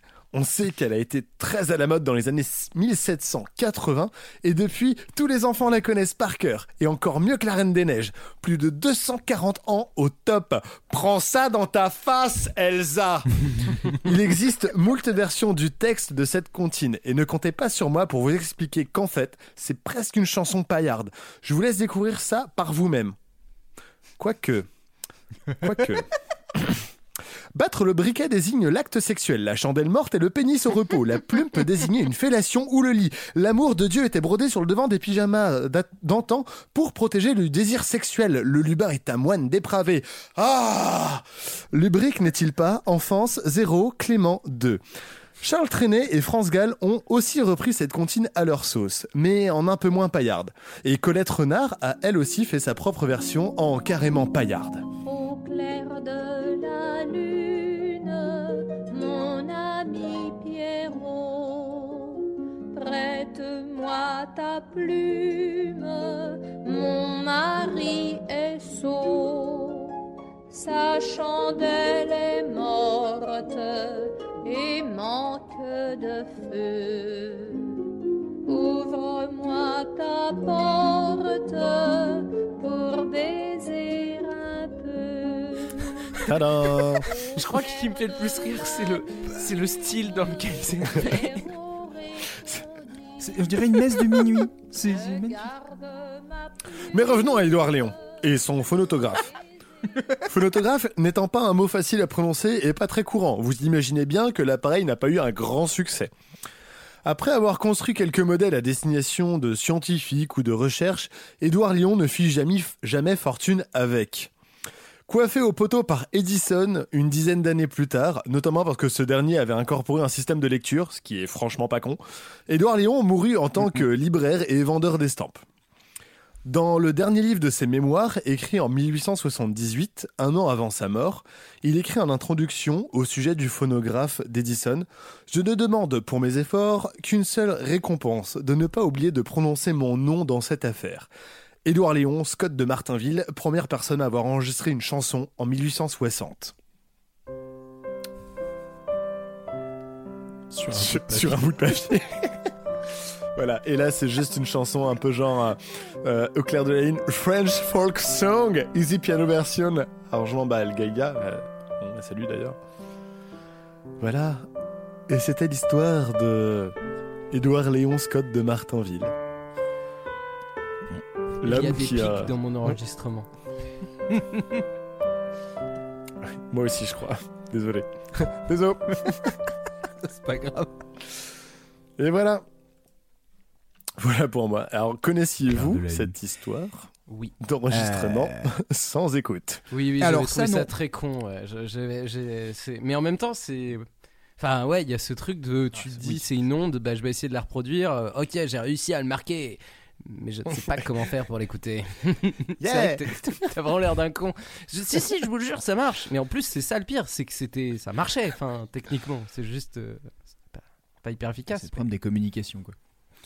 Mais. euh, Ah non, pour le coup, je connaissais le. Je l'avais déjà entendu au clair de la lune, euh, le tout premier enregistrement euh, dans sa version euh, étouffée, là. Mais. Mais ouais, non, ce truc sur bout de papier, je, connais- je savais pas. Mais en, même temps, oui, non, ça me, ça me surprend pas tellement. Mais. Mais par contre, Ave Maria, là, que tu nous as fait écouter, la version Castra, en fait, c'est le prélude de Bach. je savais pas en fait que c'était un mélange des deux, mais. Ah, Peut-être. J'ai pas fait beaucoup de recherches. hein. Moi, j'étais Non, bah, c'est très pas- basé sur Édouard Léon. C'était Ouais, voilà, Parce c'est que ça. déjà, super prénom quand même. Franchement, c'est Édouard Léon, c'est c'est magnifique. Bah, très, euh, très, 19, très 19e en tout cas. Très très 19ème, ouais. Il a un prénom Mes qui colle à parents son époque. hésitaient entre Édouard et Léon. Je m'appelle Édouard Léon. Mais alors, Pardon. Scott, c'est un, c'est un de ses noms de famille? Oui, Scott de. Ah oui, d'accord. Son, Scott son nom de de- famille, c'est Scott de Martinville. D'accord. voilà, c'est ça. Une famille euh, noble écossaise euh, qui ont immigré dans les années 1600, je crois, de, de- de ce que j'ai lu. Mais vu que ça m'intéressait pas de ouf euh, son origine, euh, voilà, moi c'était surtout le mec qui fait des, des enregistrements sur bout de papier. Mine de rien, imagine la gueule de l'industrie du disque aujourd'hui si on, si, si- si on vendait des feuilles A4. Ce serait trop bien. Bah, Ah non. remarque, euh, on, te- on te file juste un CD, mais t'as rien pour l'écouter. Tu fais, c'est c'est bien, c'est- pour faire fuir l'épi. T'es obligé de le lire. C'est un peu, euh, c'est un peu euh, comme du braille pour pour des gens qui entendent, Enfin, qui savent lire. Je sais pas, c'est bizarre. Voilà, c'était une petite. Très bien, maintenant anecdote. c'était un très très bon dessert. Franchement. Non, non, mais j'aime beaucoup, moi, déjà, euh, cette version beaucoup trop euh, sérieuse d'une chanson paillarde. Ça, me, ça, ça marche. moi. Ouais. Ça- Le décalage est, euh, est présent et est humoristique, selon moi. C'est marrant, dans les extraits, j'ai failli mettre euh, France Gall et je me dis, non, on se fait chier avec France Gall. Enfin, parce que du coup, c'est c'est quand même une chanson euh, notamment moins paillarde. Et d'ailleurs, j'ai chopé un truc de ouf sur eBay. J'ai réussi à récupérer l'enregistrement originel Non. de. Si, si, je te jure. Mm, Si vous me croyez non, pas, tu- les gars. Non, mais franchement, mec, t'es Eh con. ben, T'as acheté Non, non, mais quoi? T'as acheté un vieux truc de, de- genre une vieille. euh, Eh ben, c'est un bout de papier. Je n'ai pas l'appareil pour le lire, forcément. Ça n'existe pas. Mais si vous me croyez pas, euh, Non. venez le voir de vos yeux vus là. Bon, bah vas-y. Parce que bah, ouais honnêtement, ça vaut son ponzin de cacahuète. Et quand tu le lis, tu vois la chanson, tu l'as dans la tête même. Non, tu vois rien du tout, je suis sûr. C'est juste, la c'est une copie euh, d'un Eh truc. bah- euh, T'as acheté du NFT Eh en bah- fait. C'est c'est- c'est Et, du et bah, NFT. vas-y, de- viens, viens. Bon, bah vas-y, j'arrive. Le pique-nique musical pouvait-il s'arrêter ainsi? Après s'être baffré de jazz anglais, avoir bouffé de la géo avec Sufjan Stevens et tenté de ne pas s'étouffer sur les histoires de lune et de phonotographe de Clément, la tartine a soudainement interrompu son 26e buffet. À peine la dernière bouchée du dessert avalée, nos héros sont partis à la rencontre du dit Clément, qui leur a promis d'être en possession d'un objet historique, de la musique sur papier.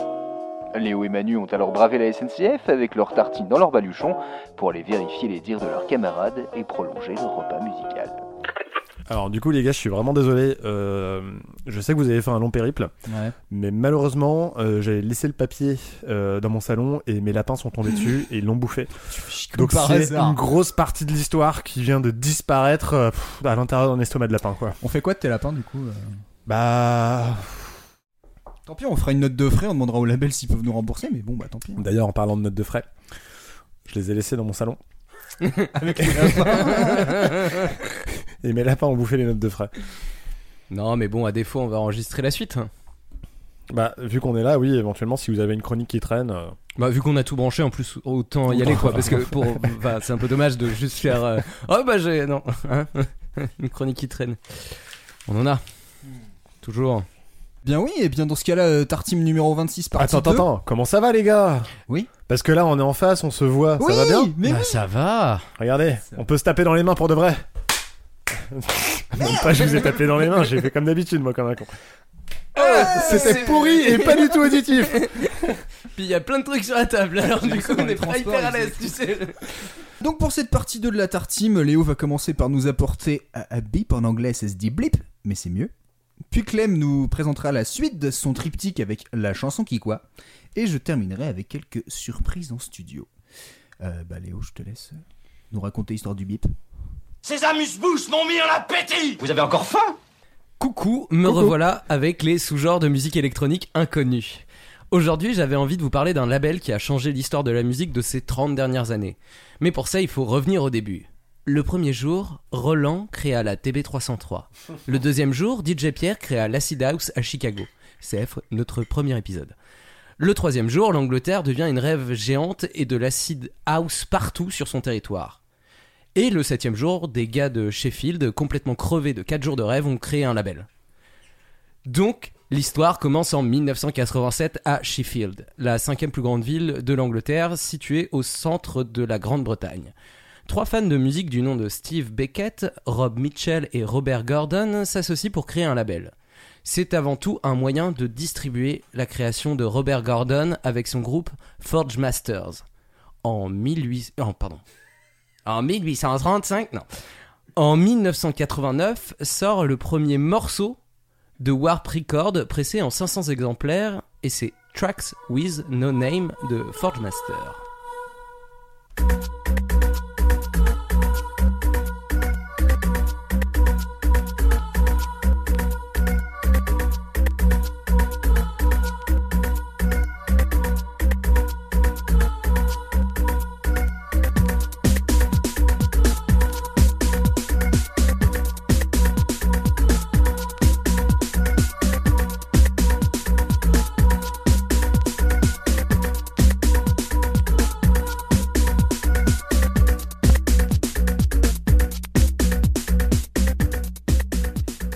C'était euh, du coup le premier morceau de euh, Warp, Record, euh, donc Warp qui veut dire, c'est l'anagramme simplifié de We Are Reasonable People.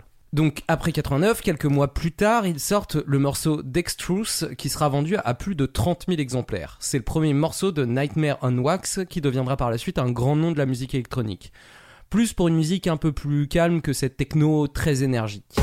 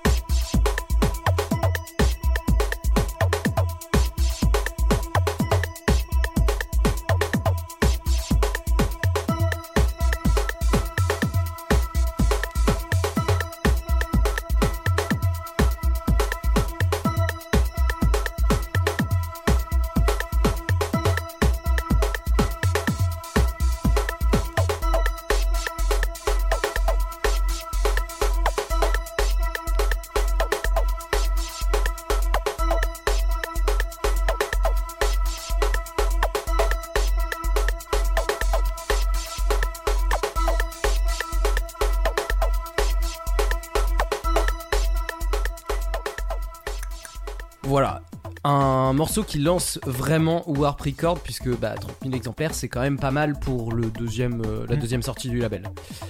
L'un des premiers albums sortis sur Warp Record est celui de LFO, Frequency, qui est devenu un classique et qui a été un raz-de-marée lors de sa sortie en 1991. C'est de la musique de club, de rave. Et en même temps, la musique est un petit peu spéciale. Elle est vraiment pleine de petits bips avec une basse vrombissante. C'est un peu dans cet album que le Royaume-Uni prend son essor et son indépendance dans la house et la techno.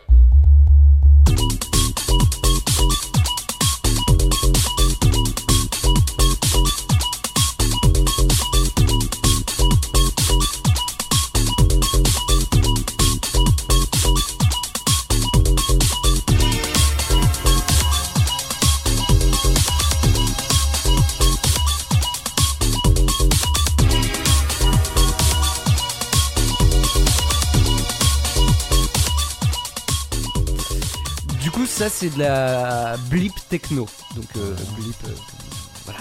Comme le nom de ta chronique. Tout à fait. Pour vous décrire la blip, j'ai pris la définition de Discog et que j'ai traduit euh, de manière un petit peu euh, moyenne avec mon niveau d'anglais. quoi. Donc c'est une combinaison de l'aspect minimal de l'électro et de la techno de Détroit avec les rythmes de l'acid house et caractérisé par des sub-bass lourdes et des mélodies électroniques. Bon, c'est un genre qui a duré 3 ans, de 88 à 91. Donc là, quand j'ai dit qu'on était dans les genres obscurs de la, musique électronique, on y est. Bon, après, on voit bien le truc, enfin, vous voyez bien le, le côté euh, blip blip qui sort un peu de partout, euh, très anglais pour le coup. La scène rave étant un peu sur le déclin ou au moins en train d'évoluer, les ravers étaient en recherche de musique à écouter chez eux. Et Warp sort en 1992 une compilation du nom de Artificial Intelligence qui va faire un peu beaucoup de bruit.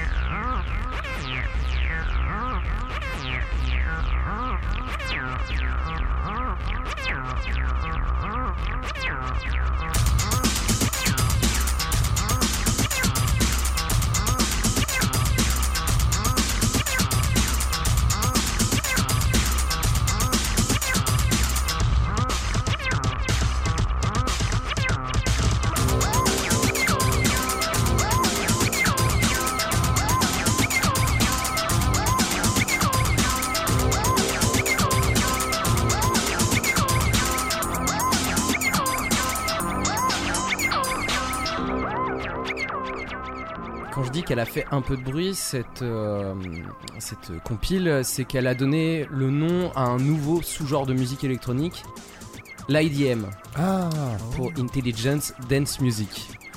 Euh, vous voyez ce que ça veut dire? Comment tu, comment tu Vas-y, vas-y. vas-y. non, en fait, euh, du coup, euh, c'est l'EDM, c'est ça? Non, IDM. IDM, ok. Parce non, que non, sinon c'est l'EDM, c'est Electronic Dance Music et IDM, c'est Intelligence. Ah, ok, d'accord. C'était ma, ma vraie question, voilà. Du coup, parce que en fait, c'est un peu péteux comme euh, comme euh, comme nom, parce que ça fait vraiment genre nous on fait de la musique intelligente, pas comme ces euh, débiles qui font de la techno de la house. Nous on fait des trucs un peu plus euh, chiadés. Bon, c'est un genre qui, est- enfin le, le nom a été donné du coup à, avec cette compilation là, et en fait c'est toute un, une compilation. On retrouve dedans euh, des artistes, notamment là c'était du Otecre que je vous ai passé, qui est un duo mythique. Pour le coup de la musique électronique anglaise et euh, c'est tous ces, euh, ces bedroom producers qui veulent faire euh, de la bidouille chez eux avec des sons qui sont un peu dansants mais en même temps pas tellement et que tu peux écouter tard le soir mais Enfin, c'est un style de musique avec une, on va dire, il faut avoir quand même une écoute attentive pour entendre tous les petits blip blap un peu partout Mm. et toutes les micros rythmiques. Ouais, c'est plus un truc, on va dire, plus mental que, que dansant en fait. Ouais, mais du coup, ouais. sauf que c'est aussi des mecs qui peuvent faire de la musique assez dansante par Ouais. ailleurs, tu vois, de la techno, de la house, des trucs comme ça, mais en tout cas sur ce genre de, La musique qui s'écoute plus qu'il se vit. C'est ça. Et qui est devenu. euh, Mais ça veut rien dire ça. je dis c'est ça, mais. Je me fais avoir. Non, et du coup, euh, aujourd'hui, enfin, l'IDM, c'est plus vraiment un genre de musique. En fait, ils l'ont remplacé par Electronica. C'est un peu la- le genre. Ah, J'aime pas ce mot. Bah non, mais en fait, c'est parce que c'est les trucs inclassables. En fait, c'est les, euh, les- la musique électronique. euh, euh, dansant mais pas trop, euh, bizarre mais pas complètement abstract et compagnie. Donc voilà. Donc là, je vous ai passé du Hotech, un duo mythique de la musique électronique des années 90. C'est des bidouilleurs fous aux polyrythmies angoissantes et aux mélodies entraînantes. Il est temps de vous parler d'un des artistes les plus importants de ces 30 dernières années qui répond aussi à ces critères. Eddie Mitchell. Mm, non, plus il Florent est Pagny. plus, plus important.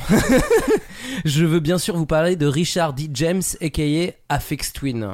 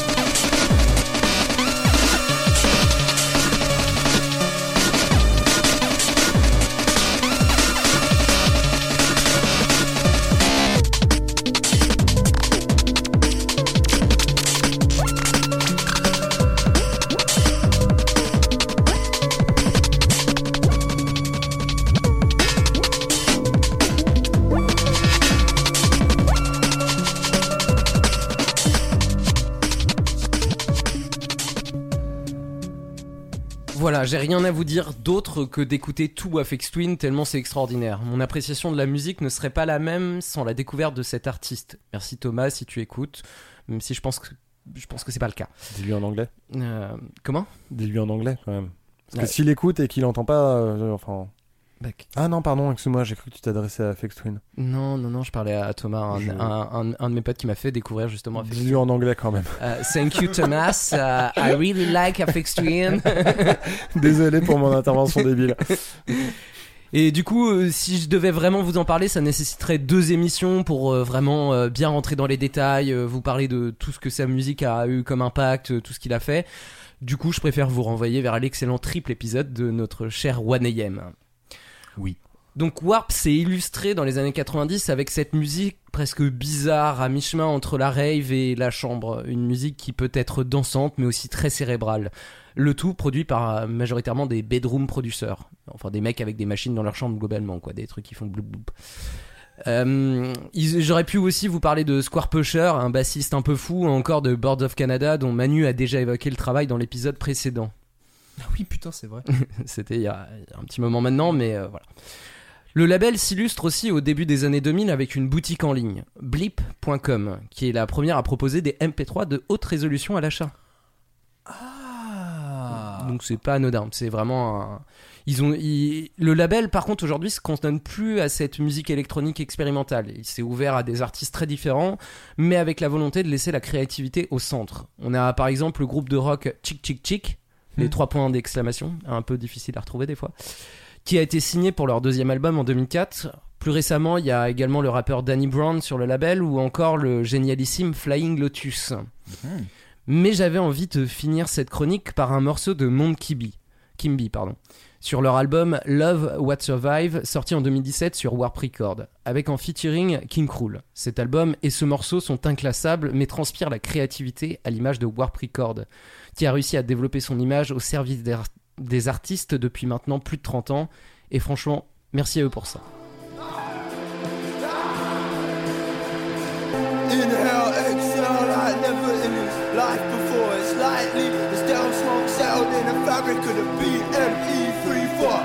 Dropping burger crumbs on the CD floor in the back 12 CD store. Got the radio rack and the CD door. On the end and she still needs more. That dying blood. Ah!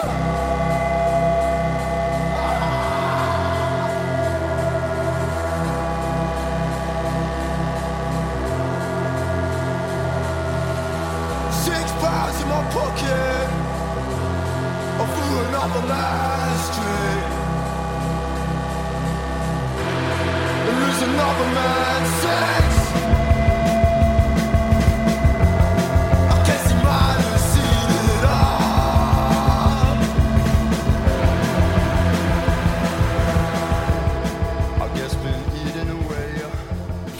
Eh ben, c'était bien sympa ce petit son. Ouais, Vous avez vu comment on fait très les cool. premiers Retour plateau Retour plateau. Retour plateau. Eh ben, c'était très bien. C'est très bien. Tu l'avais bien réussi la première fois. Donc tu nous as dit l'album il s'appelle comment déjà? L'album c'est euh, Love What Survive par Monk Kimby, qui est un, qui est un duo anglais euh, de musique euh, électronique on va dire, mais qui font des trucs très rock aussi maintenant. Enfin c'est un peu inclassable comme, euh, comme musique. Mais finalement euh, Warp Record c'est assez inclassable. Euh, Dans les années 90 c'était vrai, ce que je disais c'est très électronique, maintenant ça l'est un peu moins quand même. Ils ont des groupes de rock aussi euh, très... euh, Enfin, ouais, il y a, il y, a, il y a des choses qui se côtoient et qui n'ont quasiment rien à voir, quoi. Enfin, Flying Lotus, euh, Ouais. Chick Chick Chick, euh, et puis euh, bien sûr tout Afex Twin qui a, fait, qui a marqué un peu l'histoire du label, en tout cas, euh, parce qu'il était quand même assez influent. Je pense que vous connaissiez euh, un minimum le, le, le label. euh, Mm. Enfin, Non. Pas du tout. Je vais être sincère avec toi. Non. C'est vrai? Oui. D'accord. Et bah je suis étonné. Non mais c'est vrai que je pense que c'est plus un truc de, euh, de musique électronique pour le coup et c'est dès que tu commences à te plonger un peu dedans on te parle de Warp Record parce que du coup il y a toute l'intelligence dance music et que c'est ça qui fait la enfin on va dire la notoriété du label à la base mais surtout ce truc aussi euh, sur Blip euh, le fait qu'ils aient vendu des MP3 en bonne qualité avant que Mais les je gens le connaissais fassent ce truc là mais j'avais jamais fait le tu vois je- je- le rapprochement. et euh, j'avais vu aussi un truc, c'est que leur, euh, leur MP3 était genre euh, complètement. euh, euh, je sais pas comment on dit, mais en gros, ils avaient pas le truc de protection des données dessus. C'est-à-dire que tu l'achètes et tu en fais ce que tu veux derrière. Il y avait Mm. pas de regard sur les trucs, ce qui était assez nouveau. euh, Enfin, c'était presque un truc. euh, Enfin, ouais, pas. Tu peux les revendre derrière. Enfin, je sais pas trop. euh, Mm. fais ce que tu veux. Ouais, Pour les DJ, quoi. Mm. Oui. Bref. Tu peux les modifier, il y a pas de souci. Super. Bah merci beaucoup en tout cas. Tu nous as bien. Et j'ai fait court pour une fois. J'ai fait court. T'as fait efficace. T'as fait efficace. Et décidément, tu nous fais une jolie playlist quand même là sur l'épisode. Bah, je pense que je vais même renvoyer vers des playlists. euh, j'ai- j'ai- sur, euh, sur YouTube, il y a des playlists que j'ai découvert. Notamment, Mm. il y a une vidéo d'un mec euh, qui fait un peu la chronologie de, de Warp Record avec euh, pas mal de groupes. Et il y a des trucs euh, très très différents, notamment sur la fin, avec des, justement des choses très rock aussi et très euh, énergiques et su- enfin, super intéressant. Enfin, vraiment, il y a, y a un vrai travail euh, qui a été fait là-dessus, quoi. Et c'est chouette. Cool. Euh, Clem, Oui défaut d'avoir euh, ton exemplaire de musique sur papier, Oui. euh, vu que tu nous as fait venir, t'as peut-être un... Oui. t'as peut-être un petit truc à nous proposer? Regardez, je découpe mon doigt. Ah, mais c'était que Le C'est magicien. incroyable. C'est comme manger bien ici. Le patron, c'était un chef. Un chef Si on veut. Comment si on veut? Mais sa cuisine? Vous avez goûté sa cuisine? Chère auditrice, cher auditeur, si à l'heure où tu écoutes cette émission auditive en flux RSS, c'est ton anniversaire, alors cette chronique est faite pour toi. Heureusement pour les autres, cette chronique est aussi faite pour vous. Je vous entends aller. Oui, donc rien que déceptionnel en fait Bah oui putain Faut pas tout en demander, Med Incroyable Vous manquez pas d'air Non mais oh, rendez-moi ceux de la phrase précédente. Bref. Qu'est-ce qu'on veut au final quand on fait de la musique? Ou quand on fait pas de musique d'ailleurs? Qu'est-ce qu'on veut le monde en général? De.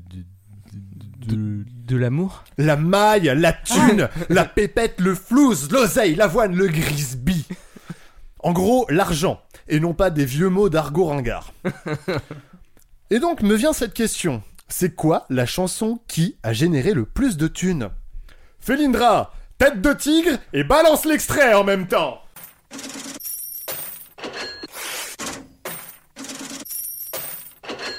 Bon, on va pas se mentir, mais comment un morceau génère de la thune, c'est hyper compliqué. Mais on va simplifier. Les gars, si c'est pas clair, n'hésitez pas à ne pas intervenir.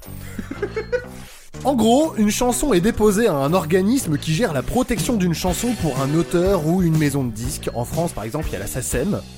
La chanson est ensuite diffusée en radio, à la télé, on l'utilise dans des pubs, des émissions télé, dans les rayons du supermarché, au bal des pompiers un 14 juillet pluvieux, ou tout simplement vous l'écoutez en streaming. Tout ça va générer de la thune. C'est un peu de la location de musique. Et l'organisme, comme la va redistribuer la thune de manière plus ou moins équitable aux ayants droit. Plus ou moins équitable. Exemple, l'auteur, le compositeur, la maison de disques, l'interprète, les enfants d'un chanteur décédé ou sa veuve en fonction d'un testament pas très clair. Et donc, qui sur Terre a écrit... J'ai la rêve. Et donc, qui sur Terre a écrit la chanson qui a généré le plus de fric? Euh. C'est une vraie question? Non. Par exemple... Merde, c'est des vraies Non, fausses non, questions. ça s'appelle des transitions. Ah. Par exemple, dans le top 10, on retrouve Sting avec Every Breath You Take. Alors oui, c'est police à la base, mais vu que Sting a écrit 100% de la chanson, c'est 100% de la thune qui revient dans sa poche en 100% coton. Every breath you take,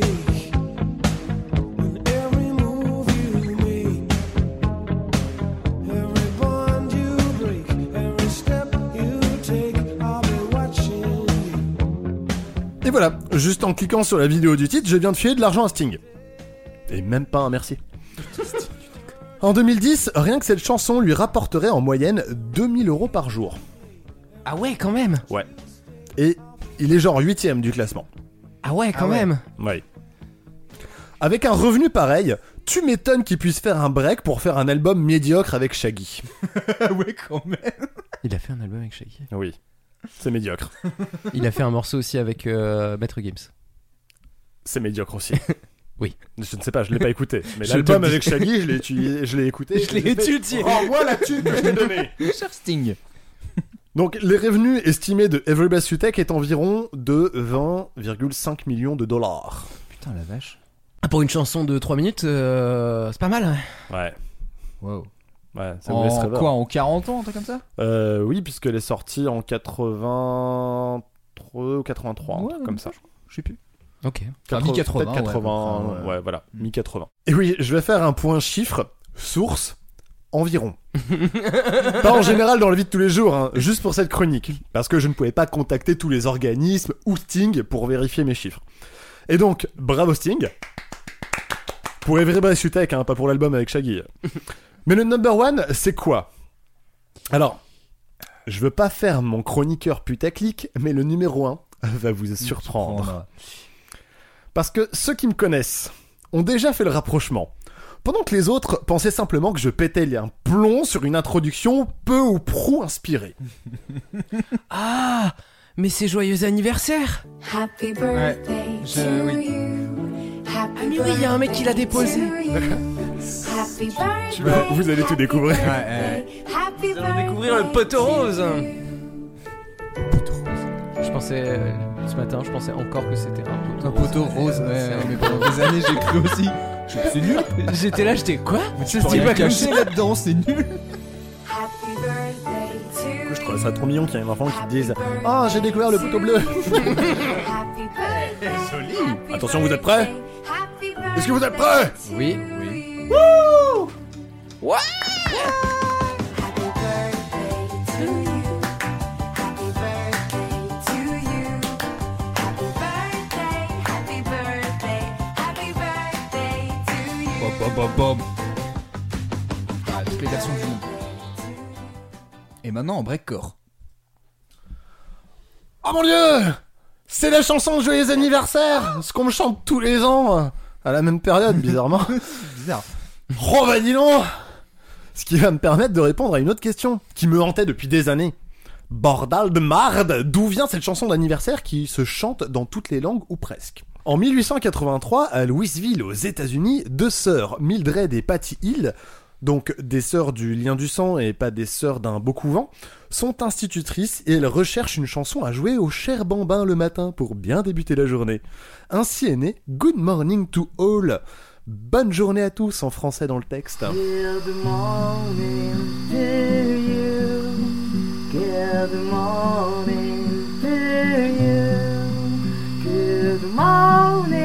dear children. Good morning to all.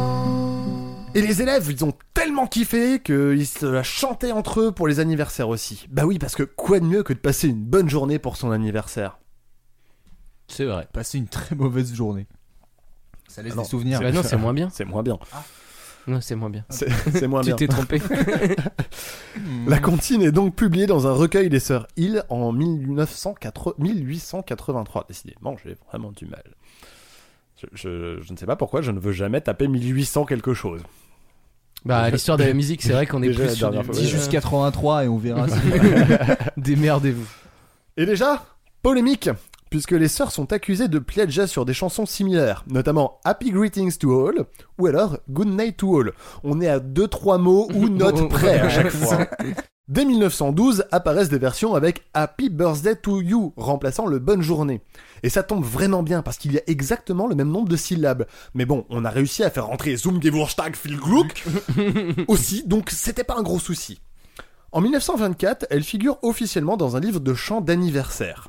Donc comment cette chanson a-t-elle pu générer autant d'argent pour être placée numéro 1 On parle quand même de 50 millions de dollars de revenus. The Dollars? De dollars américains. Eh ben, tout simplement parce qu'en 1935, The Semi Company a une putain d'idée.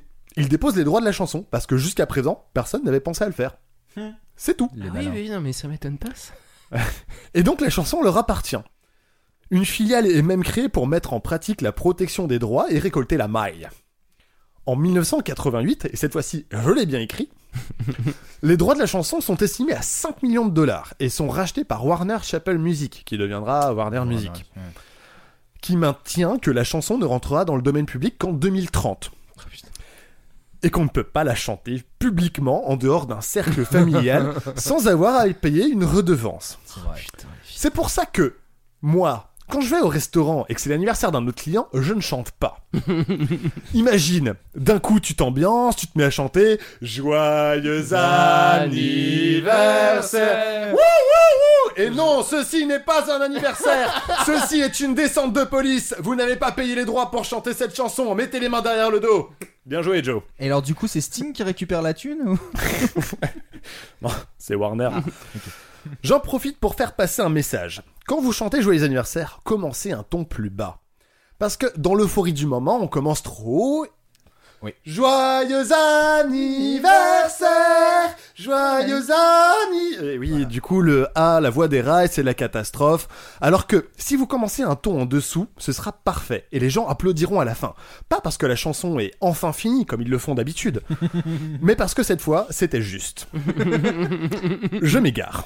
Ah oui, le flouze. Reviens. Pour utiliser la chanson dans un film, par exemple, ça peut coûter entre 15 000 et 150 000 dollars. Oui, c'est tellement large comme fourchette qu'on doit utiliser une faux comme couteau pour manger avec. Mais j'ai trouvé un peu de tout dans mes recherches. Sachez, cependant, que vous n'aurez pas à attendre 2030 pour chanter Joyeux anniversaire à gorge déployée dans un lieu public en ayant l'appréhension de vous prendre une amende. Déjà parce que tout le monde s'en fout. Et puisqu'en 2015, la justice américaine a tranché, Warner ne se, pouvait se foutre ses droits dans le cul. La chanson était déjà dans le domaine public depuis 1921, puisque la mélodie était déjà plus ou moins empruntée à des trucs plus vieux, et que les paroles ont été improvisées par un groupe d'enfants de 5 à 7 ans qui n'ont jamais été dédommagés. J'avoue, putain. Donc en fait, ils se sont fait du fric entre 1921 Et 2000. et 2015, tranquillou, bilou, sur un truc qui était pas vrai. Comme quoi, pour faire un maximum de fric en musique, il n'y a pas besoin d'être musicien. Être une belle brochette d'enflure suffit. Et pour vos prochains anniversaires, pensez à d'autres chansons, genre Happy Birthday de Stevie Wonder ou Birthday des Beatles.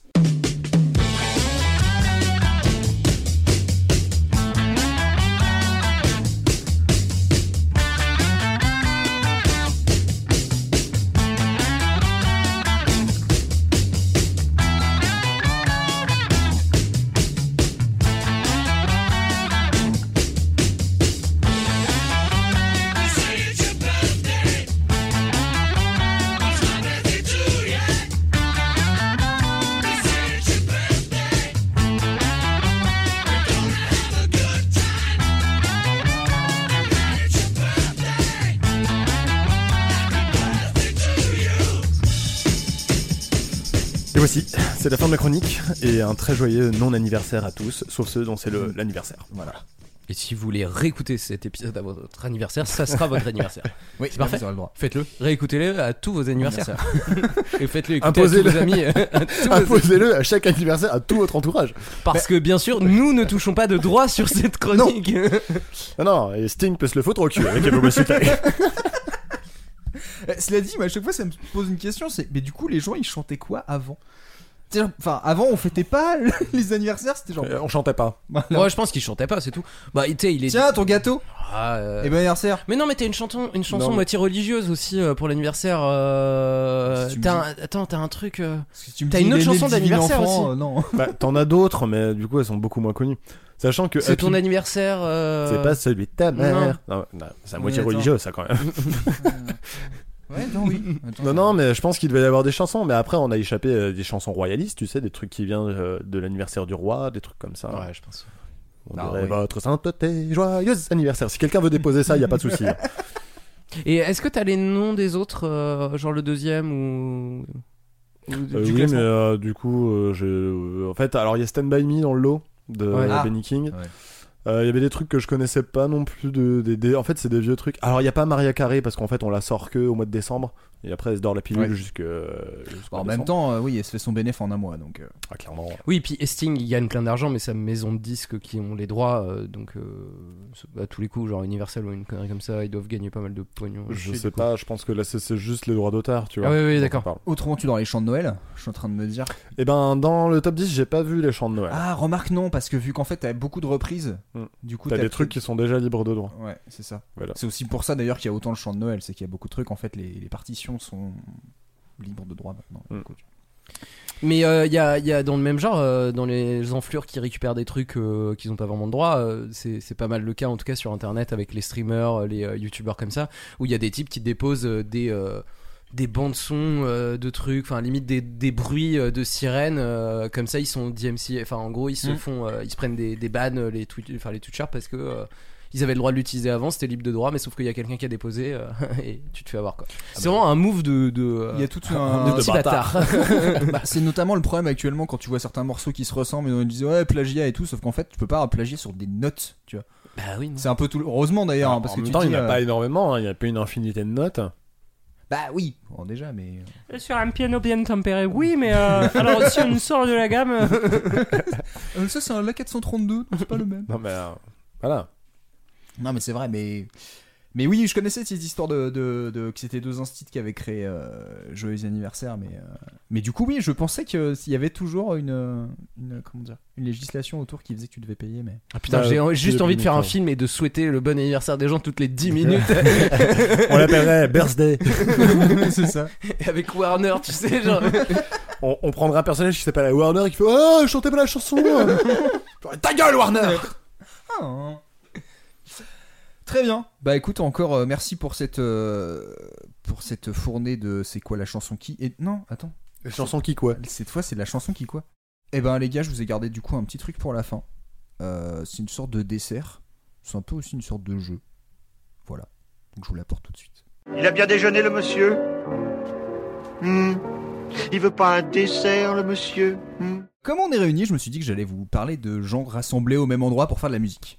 Donc oui, aujourd'hui on va parler d'anecdotes de studio, et plus précisément de petites surprises qui ont été captées sur bande ou sur fichier. Bref, des imprévus qui se sont fait une place durant un enregistrement. Alors bah j'ai transformé ma chronique en un espèce de jeu que j'ai intitulé C'est quoi ce bruit? Pour vous donner un Ouais. exemple, je vais tout de suite Ah. passer deux secondes d'une chanson et Clément va nous expliquer ce qui s'est passé. Il y a ni triche ni télépathie, je sais juste qu'il le sait.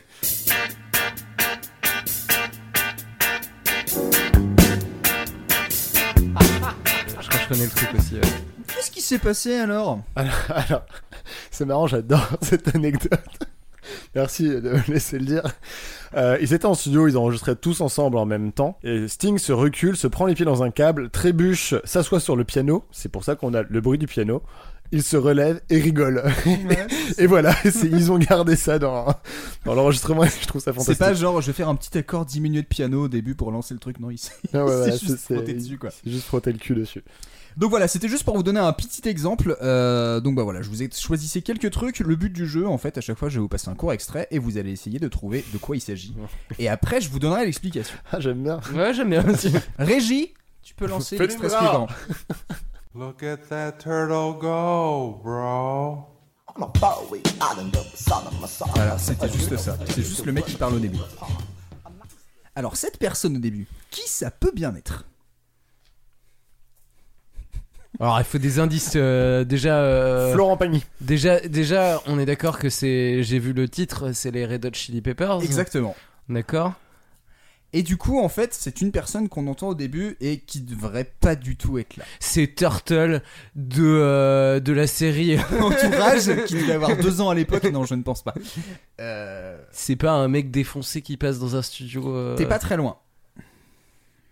C'est quelqu'un de connu du coup. La personne en elle-même n'est pas quelqu'un de connu. Ah, et comment on peut trouver qui c'est alors? Est-ce que c'était euh, Monsieur Rodron? Est-ce que c'était le direct C'était le.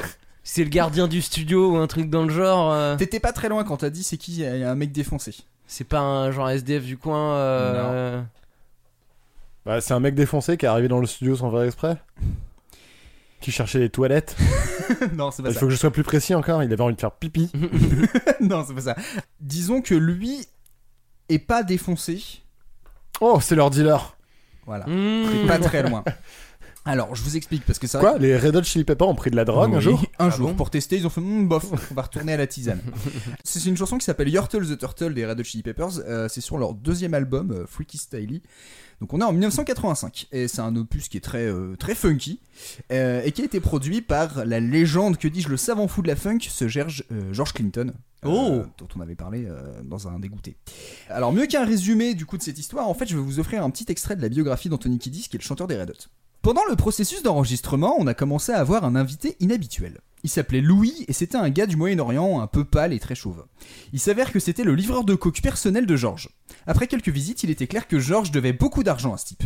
Mais Georges était imperturbable. Louis a commencé à venir avec quelques hommes de main et il disait, avec son accent bien épais et bien lent, Georges, je suis très sérieux mec, tu vas devoir rembourser avant que je puisse te donner quoi que ce soit d'autre, je gère un business là. Georges a répondu Louis, regarde autour, tu crois que je suis fauché? Dans ce business, t'es payé quand t'es payé. Quand je suis payé, t'es le premier enfoiré qui est payé après moi. Louis avait l'air peiné. Georges, j'ai déjà entendu ça avant. Je n'ai pas amené ces gars pour faire joli. Et s'il doit faire du mal à quelqu'un. Georges n'a jamais sourcillé, parce qu'il avait un plan. Il savait que Louis était fasciné par le business de la musique, donc il avait l'intuition que le faire participer à l'enregistrement garantirait un flot constant de coke. Finalement, Georges a promis à Louis qu'il ferait ses débuts en tant que chanteur sur cet album. Moi je me disais, ok, je fais confiance à Georges, je sais que tout arrive pour une raison, mais plutôt mourir que de laisser cet enfoiré sur mon album, ce truc est sacré. Georges m'a dit, t'inquiète pas, tout le monde sera content, il sera sur l'album et tu t'en foutras. Et Georges avait raison. Au tout début de Yurtle the Turtle, on entend une voix étrange hors contexte qui dit Look at the turtle go, bro! Et la chanson se lance sur un rythme de funk un peu syncopé. C'était les débuts de Louis, et ce qui l'a rendu assez content pour qu'il ne fasse du mal à personne. Plus les sessions ont duré, plus il venait régulièrement avec la drogue parce qu'il voulait son putain de quart d'heure dans la lumière. Et du coup, j'ai vérifié, et le fameux Louis, euh, j'ai regardé sur Discogs, il s'appelle Louis Kababi, et il a été crédité sur l'album, et il a une quinzaine de crédits à chaque fois sur des projets de George Clinton pendant une quinzaine d'années. Donc en fait, le Ah mec, oui. à chaque fois, c'était genre, le dealer vient en studio, je suis sûr que j'ai de la coke, et en contrepartie, il fait, un- il fait juste une intervention. Ah, George Clinton. Ça m'étonne pas du tout. donc, donc j'ai pas de morale là-dessus. Je- Donc ça existe. Donc ça Ouais, voilà, voilà. ne le faites pas. Alors maintenant, on va changer d'ambiance pour écouter un groupe qu'on n'a jamais passé dans l'émission, en l'occurrence Sonic Youth. Oh, c'est vrai Ouais, je vais passer un morceau. glistening highway mirage groans, a slick surface careening into first a small mammal, then screeching along the guardrail, scraping paint and throwing sparks like sheets of pure terror for 400 yards, over and over, with one final back and forth rocking motion coming to rest. Wait! Faudra l'entourer en montage, tu sais, tu mettras un petit coup de fluo par-dessus. le fluo sonore. Alors du coup, qu'est-ce que c'est que ce, qu'est-ce que c'est un peu le bordel, c'est un peu, c'est- voilà, c'est la foire du C'est bruit, du c'est Sonic Youth. Quoi. Mais est-ce que vous avez entendu, est-ce que vous avez réussi Oui. à identifier ce qui se passe? Des bruits de pétard, non? Un truc dans le genre? Ouais. Genre des feux d'artifice allumés en plein studio par un connard complètement défoncé? Alors, pour la fin, je peux pas confirmer, mais ouais, sinon, c'est ça, ouais. Bon, il Le dealer de. Non, alors là, en l'occurrence, euh, c'est le chanteur euh, guitariste Thor- euh, Thurston Moore. Euh, en fait, il a balancé des pétards allumés dans la cabine où l'autre euh, l'autre chanteur en fait est en train de faire sa piste de voix. C'est pour ça qu'il fait son truc quand on entend wait et après pa, pa, pa, et en fait le mec vient de balancer des pétards pendant le truc. Euh, donc c'est pour ça le mec a vraiment eu bien la trouille. Bon apparemment il n'y a pas eu de séquelles, mais euh, bon vu en fait vu le morceau que c'est en fait ça passe parce que c'est du Sonic Youth donc dans le dans le truc ça ça choque pas tellement mais euh, mais bon quel, quel gros coup de pute quand même parce que ça se fait pas quoi. Ça vaut un mec qui mettait des explosifs dans sa batterie, tu vois. Oui. Je trouve. Euh, des gros pétards dans sa batterie. euh, Kiss Moon Kiss. Moon des- Ouais, des des Who. Ouais.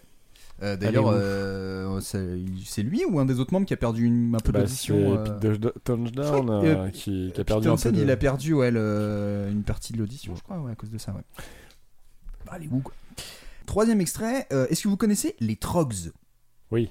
Non, je plaisante. Non, vous aurez pu. hein. Non. Euh, Ça me dit vaguement quelque chose. C'est un groupe anglais euh, de rock un peu garage. euh, ça remonte aux années 60 et techniquement ils sont encore en activité.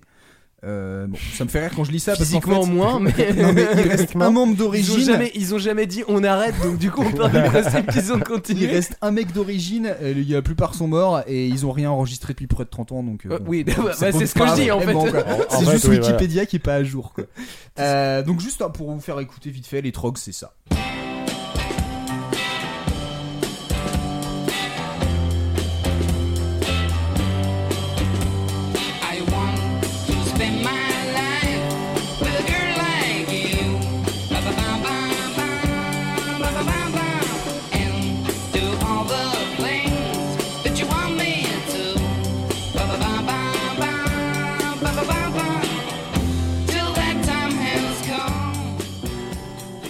Que ce son vous dira quelque chose, moi je crois que je, je pense que je l'ai déjà entendu dans Ah, des si, films. si, ça me dit euh, quelque chose.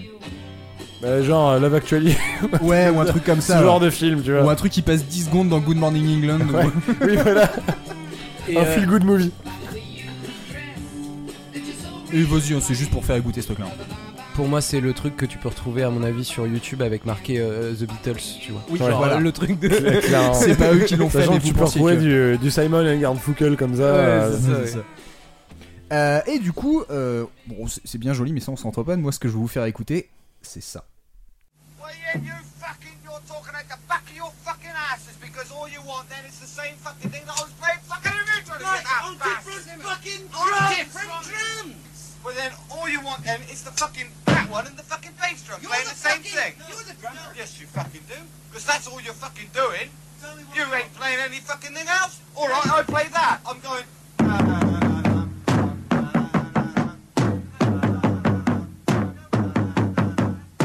Attends, elle dure combien de temps la, la track là 11 minutes. Et alors Ils ont mis ça dans un album ou, Alors. euh, ou c'est un, c'est un peu euh, un truc qui a été récu- Enfin, ok, vas-y. Euh, alors en fait, ce qui s'est passé, donc ça s'appelle, les- ils ont appelé ça les Trogs Tapes. Euh, en fait, c'est une engueulade entre les membres du groupe en studio qui a été enregistrée. Oui, c'est ils ont pas, ils ont oublié de- de- d'enlever le rec. euh, voilà, enfin, c'est ça. En fait, ça dure plus de 10 minutes et euh, c'est un peu la fête au fucking. On se croit dans un film de Scorsese, quoi. Euh, alors, je, me- je sais pas si quelqu'un s'est amusé à les compter, mais je pense qu'il y en a plusieurs centaines parce que j'ai écouté le truc en entier. Ça dit fucking toutes les deux secondes, quoi. Et puis euh, Avec un accent avec un bien. accent du sud de l'Angleterre, c'est magnifique.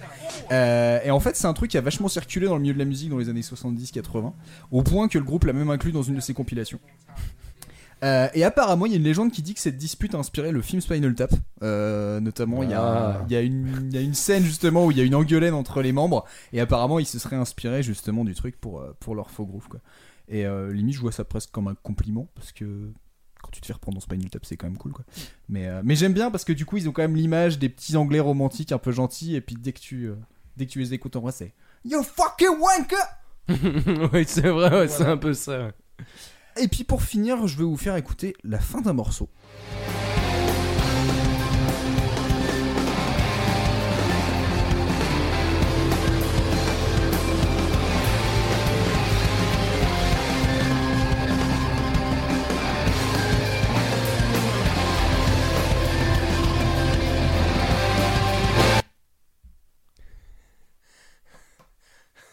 Attends, c'était prévu ou c'est mon matos qui a, qui a déconné là Non, non, c'était prévu, je Ah, pense que c'était dans le morceau. c'est pas ton matos, Oui, c'est, à mon avis, c'est le leur, justement, qui a déconné. à mon avis, c'est le press test qui était pas bon et ils l'ont quand même imprimé. Ils ont fait, oupsie, bon, bah, on va la garder. Euh, non, même avant. Euh, donc ouais, en fait, t'es- t'es pas très loin. En fait, la chanson, elle s'arrête brutalement parce que l'enregistreur qu'ils utilisaient, il a rendu l'âme euh, juste à la fin du truc. Et en fait, les mecs, ils ont dit, bah, en fait, ils ont expliqué en interview qu'en fait, bah, au début, ça les a choqués. Après, ils ont fait, oh non, en fait, ça rend bien comme résultat, donc en fait, on va le garder. C'est vrai. Ça Et- devait être un enregistrement live, du coup. Je pense, oui, oui, bah oui, oui. Je voulais vérifier un truc. Je sais plus si je dis pas de bêtises. C'est même pas la dernière chanson de l'album. Parce que je me suis dit, autant pour finir un album, ça peut être marrant, mais c'est vrai que si t'es au milieu de ça, au milieu d'un album, c'est un peu chelou, quoi. C'était quoi le nom du groupe? C'est euh, Death Cab for Cutie. C'est euh, groupe qui est plutôt euh, rock euh, indé, euh, souvent folk plutôt, mais c'est vrai qu'ils ont eu quelques morceaux assez rock, assez euh, qui pètent un peu. Pity and Fear. Pity and Fear, ouais. P-I-T-Y-F-E-R. Péter et avoir peur. Le problème de tous les hirsch. c'est vrai. Le morceau Pity and Fear. Non, c'est l'avant-dernier. C'est l'avant-dernier, ouais, c'est ça. Donc oui, c'est même pas pour la fin de l'album. Mais oui, du coup, en fait, voilà, c'est en fait le matos a rendu l'âme et puis ils ont dit, bah non, en fait, on va le garder. Donc, voilà, suis- Heureusement que c'est pas arrivé sur le premier jour de session, parce que les mecs ils auraient pas sorti l'album du coup. Bon bah tant pis. Euh, bon. C'est 2008, donc c'est pas genre le truc. euh, Non, non, mais c'est ça, c'est même pas un vieux truc. C'est pour ça, on- moi, ce qui m'a encore plus surpris, c'est que je me suis dit, bah en fait, euh, ça aurait pu être un, un- un- Tu vois, sur une vieille truc sur bande qui aurait déconné, mais même pas en plus, quoi. C'est quand même Ouais. récent, quoi. donc.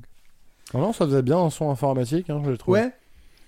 On dirait vraiment juste un pauvre Bah, en tout quoi. cas, euh, t'as eu peur pour ton matos de Un chouille, Ouais. tu sais. Ouais, et- t'as vraiment euh, eu- non, mais vraiment en plus, parce que du coup, je me suis dit, attends, c'est ça ou pas? En fait, vu que j'attendais quelque chose, j'ai eu un doute. tu vois, je me suis dit, euh, est-ce que c'est ça qu'on doit entendre ou est-ce que c'est mon matos qui vient de faire une connerie? Non, c'était le silence.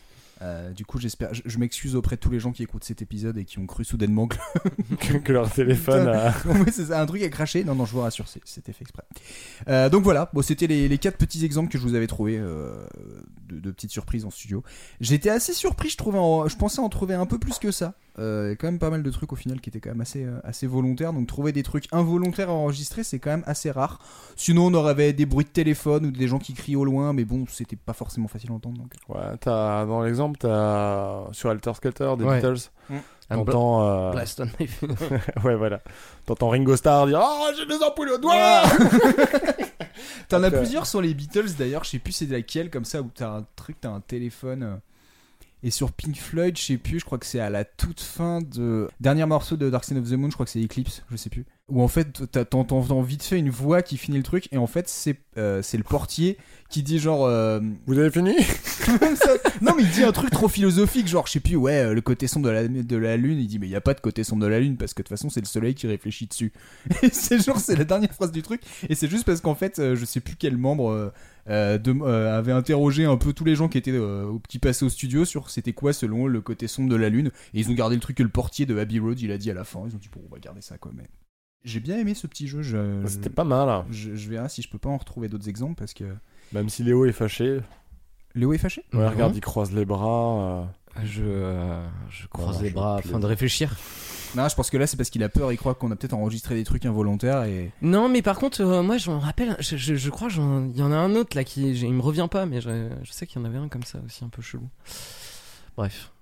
Mais euh, oui, t'en as plein aussi, mais à mon avis, t'as des anecdotes qu'ils ont pas forcément gardées. euh. Ou alors des trucs, ouais, effectivement, ce que tu disais. euh, oh, on n'avait pas fait exprès. Enfin, les, les skits, pardon.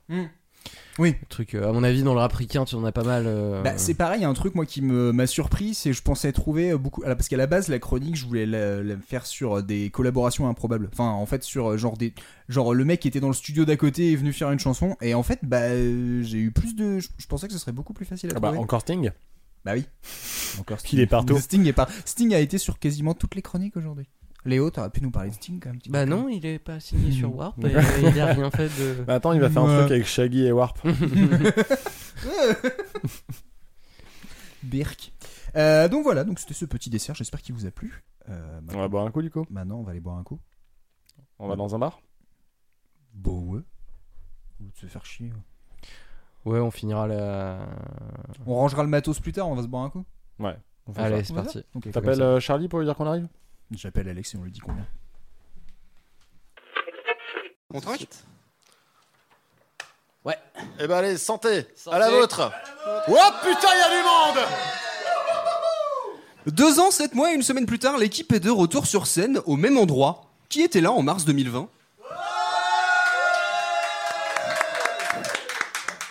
Qui était là en septembre 2019 Ah ouais, quand même Et attention, super question, qui est là ce soir? Putain, ça marche bien ça. Bienvenue pour cette 26e Tartime, le grand pique-nique, troisième partie, la suite des deux premières qui sont sorties. Si vous les avez écoutées, vous saurez peut-être un peu de quoi on va parler, sinon, bah, trop tard. Techniquement, on a déjà fait l'intro de cet épisode avec la présentation de la Tartime à coup de Z, mais ce serait dommage de pas profiter de l'occasion. Alors, on fait quoi? Bah, Ah On n'a jamais fait le A. On se tente ça? Euh, Moi je suis pas au courant. fais-le. Ou bon. À ma droite, le master des machins maudits ou malaisants. Merde, j'ai fait du M. Marche arrière. L'amateur d'artistes à la marge, le saint partageur de saveurs à la fois acides et amères qui accroche vos papilles auditives, attaque vos a priori et vous amène à vouloir du rab. Parce que c'est agréable, un gars qui nous accueille à sa table et met à mal nos appétences avec des plats inhabituels.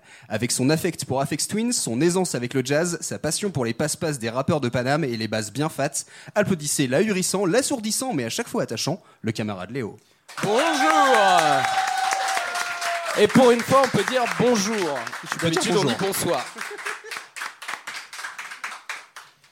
À ma gauche, il est à la tartime ce que le fromage est à la tartiflette, à la raclette ou même au bord de votre assiette. La base, l'absolu nécessaire, le lion qui rassemble mais aussi le contraste, l'assaisonnement spécial qui parfait vos patates. Tel Sacha, il attrape tous les artefacts sur son passage, les balades bancales et les adaptations maladroites du bazar musical hexagonal. Ces blagues font un tabac, pas comme celle-là. Blague à tabac. Ah putain J'avais pas prévu qu'elle marche. hein. Sans faire de tralala, le plaisir de ces tartines est digne du Valhalla, alors faites un brouhaha abondant pour l'abracadabrantesque Clément.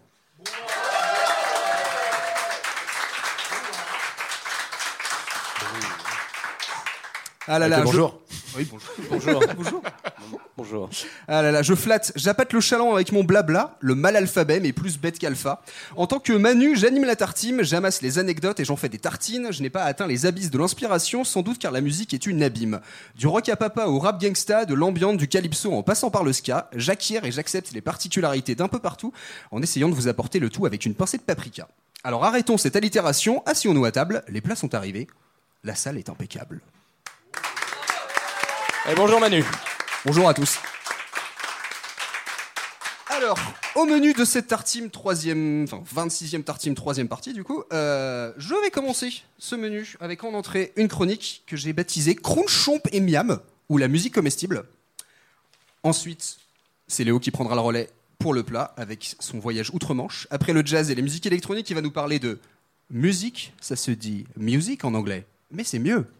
C'est vrai. Et enfin, Clément va conclure son triptyque. Après, c'est quoi la chanson qui? C'est quoi la chanson qui quoi? Voici la chanson qui Non. Et au milieu du repas, on va jouer à la cuvée. Mais une cuvée best-of. On va voir qui a de la mémoire. Et ben du coup, je commence tout de suite. Alex, jingle rentrée. J'ai faim, j'ai faim, j'ai faim, j'ai faim, j'ai faim. On peut, on peut se tutoyer? Ouais. C'est sympa. T'es lourd. Mais j'ai quand même faim.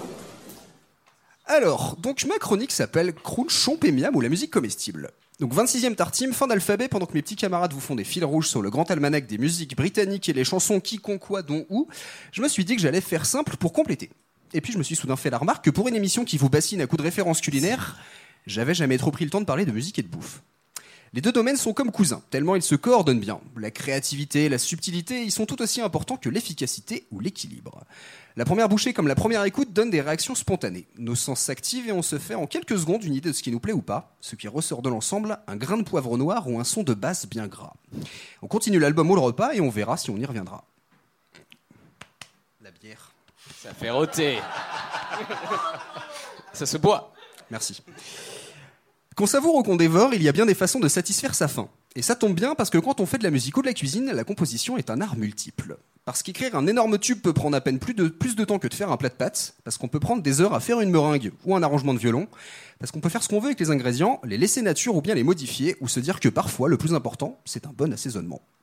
Une liste vraiment pas exhaustive de liens entre musique et nourriture qui, j'espère, ne vous aura pas provoqué un gargouillis de milieu d'après-midi. Mais en même temps, c'est tellement évident que je me sens parfois un peu couillon d'avoir été tout fier il y, a quelques, années de faire le lien entre les deux au point d'en faire le gimmick de tout le podcast. La bouffe est sans doute un des sujets les plus abordés dans la musique, après l'amour, la violence, la fête, et peut-être dans les mêmes eaux que le sexe et les drogues. Il y en a beaucoup trop pour que je vous fasse une sélection, il faudrait presque une émission spécialisée juste sur ça. Donc la musique sur la bouffe, ça me faisait pas une chronique, mais la musique avec de la bouffe, ça c'est un angle. Attention, je vous parle pas de verser de la crème fouettée sur votre platine vinyle pour avoir un son plus onctueux. Plutôt, j'ai recherché des gens qui ont fabriqué de la musique avec des aliments, des choses comestibles. Dans un premier temps, je suis parti à la recherche de musique comestible sans trop savoir où j'allais. J'ai surtout trouvé des partitions en pâte à sucre ou des notes en chocolat. Et puis, soudain, tout l'inverse.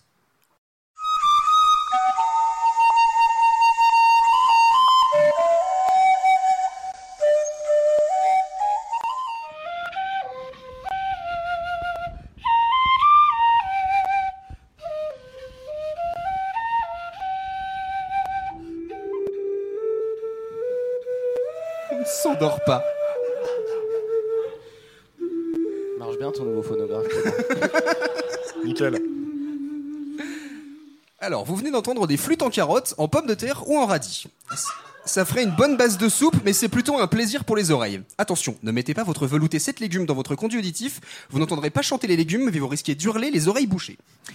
Donc le dénommé Chichichao, qui, que, vous que vous venez d'entendre, façonne ses instruments euh, en creusant des trous dans les légumes. Il faut accorder chaque note une à une, sachant qu'on a moins de marge que pour une flûte classique, donc avec une carotte euh, de cette taille-là à peu près, vous ferez à peu près 7 à 8 notes. Ou sur une patate, je crois que c'est un petit peu moins. Et puis vous avez intérêt d'en profiter parce que l'instrument a une date limite de consommation d'environ 3 jours. Bon, notre luthier de potager ne se limite pas à faire des carottes dans des patates douces, puisqu'il fait de même avec des bouteilles de bière, pas en soufflant sur le goulot, mais bien en faisant des trous dans le verre, ou encore des flûtes de pan avec des seringues. Bon, je suis sûr que ce pouvoir de tout rendre flûtable sert à quelque chose, peut-être un appôt à maraîcher, je sais pas, mais... Merci. Alors, un peu plus technique mais plus magique, voici maintenant le fermentophone. C'est une installation basée sur les recherches du professeur Joshua Rosenstock. Je vous fais écouter et après je vous explique le principe.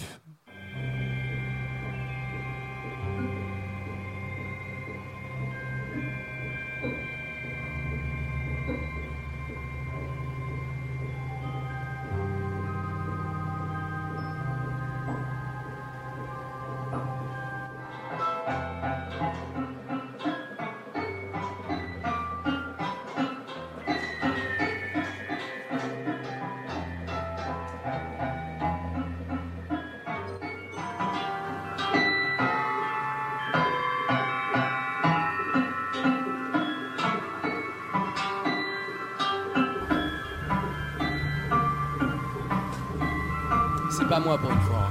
ouais, je t'avoue, hein. Y'a pas que toi qui as des trucs chelous, ça va. hein.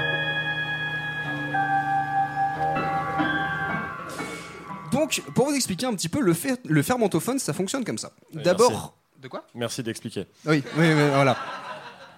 Donc différents fruits et légumes sont placés dans des bocaux en verre et fermentés en suivant le processus de fermentation utilisé pour des choucroutes ou du vin. Alors que la fermentation commence, la levure ou les bactéries présentes dans la nourriture mangent les sucres de la nourriture, ce qui provoque la libération de bulles de dioxyde de carbone. La libération de ces bulles crée un petit son qui est capté par des micros subaquatiques et ensuite un ordinateur enregistre les sons et avec la- avec l'aide des algorithmes mis en place par euh, le scientifique, une musique électronique est créée. Il y a des albums de ça? Non, pas pour l'instant. tu peux les produire si tu veux, mais. Et les, sons, c'est c'est des sons re- recréés, c'est pas les sons qui captent. En fait, suite de l'explication. Oh Ah bah attends. Oh, c'est bien fait. Tout c'est écrit. hein.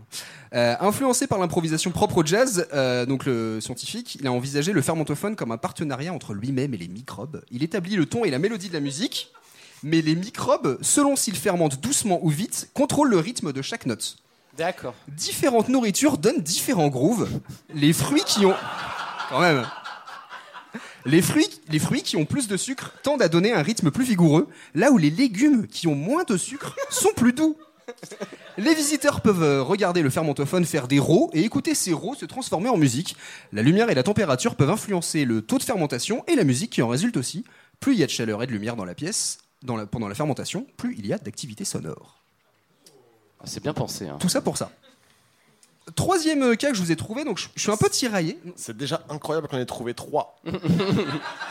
Et j'en ai six, mec. Oh putain Le sixième va vous étonner. Pas les deux premiers. non mais faut teaser un peu, faut que les perso, gens je- restent. perso, je connaissais les flûtes en carotte. Donc, ouais, moi euh, aussi c'est pareil, j'avoue. Un peu. Donc le troisième, je suis un peu tiraillé parce que le concept est cool, le morceau est sympa, mais c'est fait par Subway, euh, donc les spécialistes pour embaumer toute une rue commerçante avec une odeur de faux pain. Je suis un peu traumatisé par Subway. Euh, bon, le principe, c'est de faire un morceau de grime en utilisant des plantes. En fait, oui, un vrai morceau de, vraiment de grime. Donc, D'accord. Tu vois, de- de- j'allais dire comment qualifier le grime euh, de façon plus simple, mais euh, De, euh, du rap sur de la musique électronique anglaise. Voilà, merci Léo. Les dénommés Pimoni et Star One se sont amusés à capter les signaux électriques de plantes et à les transformer en fréquences audio. Évidemment, selon la taille l'épaisseur de la feuille qui est utilisée et plein d'autres paramètres, on va avoir des sons différents. Et après, en fonction des sons obtenus, ils vont essayer de faire un beat. Bon, le résultat est un peu frustrant parce qu'au final, le sample de plante, bah, il est un peu secondaire. C'est juste une petite mélodie que vous entendrez derrière. Ça, c'est bien caché par les percus et le mec qui rappe dessus. Donc voilà, je vous le fais écouter parce que voilà, c'est assez sympa, mais j'étais un peu, un peu déçu. Used to speak on the regs, now I chop it up with veg. No more getting up Ouais, vexed. c'est très subtil, hein. when I get out the bed. Now I'm researching the web. C'est la petite mélodie en fait qui est derrière. How do you do it? They said. Faut le savoir. not Ah oui, non, si tu le sais pas, c'est pas possible. Ouais, globalement, c'est la grosse basse et le rappeur, quoi. Waking up like I didn't get no sleep. That's when I got told that my diet was weak. Way too much meat and it needed tweaks. Vegan for a day turned into a week. Attention à Then la I bière. switched up the milk. I was getting in deep. I was dropping at this. I was dropping at that. I was pestering Jamie's life with tweaks. Got a whole shopping list. Followed it to the T when I left that field. Alors amusé mais pas totalement convaincu, j'ai continué à scroller jusqu'à trouver un super article du magazine Trax sur le projet Plétronica. Est-ce que ça vous dit quelque chose ce nom? Est-ce que Plétronica vous avez déjà entendu? Un peu? Dans la salle, il y a quelqu'un qui connaît, mais il y en a qu'une seule personne. Merci spectateur. Euh, donc Plétronica, en fait, c'est une boîte qui s'est lancée en 2014 dans un projet à volonté éducative avec l'envie de rapprocher à la pratique de la musique au simple toucher. Ils voulaient vraiment faire un truc très abordable. Et ils ont développé des contrôleurs MIDI, donc en fait qui permettent de reproduire euh, facilement de la musique. Euh, des contrôleurs qui s'appellent Touch Me et Playtron. Et en fait, ça ressemble à un circuit imprimé. Et en fait, on peut y raccorder n'importe quel objet qui conduit l'électricité et leur appliquer par informatique des sons synthétiques. Alors imaginez un pamplemousse, un citron, une grenade, une pomme verte et une orange côte à côte sur une table et qui sont reliés à un contrôleur euh, Plétron. Et chaque fruit est relié à un son et il reste plus qu'à s'amuser. Voici un exemple avec Fruit Beat, un test réalisé par Giovanni Mastro Pasqua.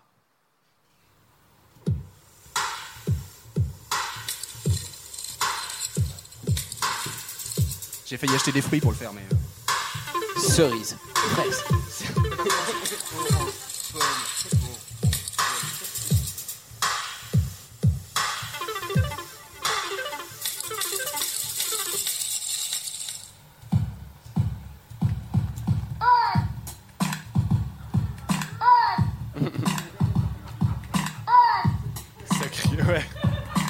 quelqu'un qui m'a volé ma vanne.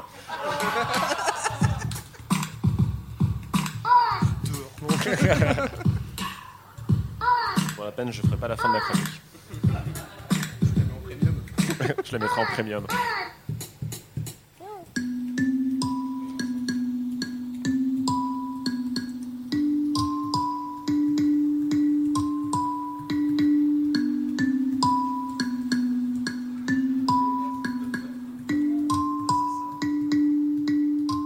Donc voilà, donc c'était Fruit Beat, donc juste un petit, euh, un petit test qu'un mec avait fait en achetant du coup ses fruits et en testant les, différents sons possibles.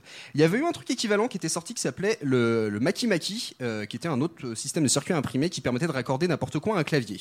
Alors là, du coup, plus intéressant, j'ai trouvé une vidéo d'un artiste qui s'appelle Jay Views qui allait faire ses courses, a acheté des aubergines pour imiter une grosse caisse et des percussions, des carottes pour faire un Charleston, euh, du raisin pour faire des cloches, des petits champignons et un kiwi pour faire des effets sonores euh, un peu psychés, et des fraises pour jouer des notes de synthé. Et avec tout ça, il nous a imprivé une reprise de Teardrop de Massive Attack. Si.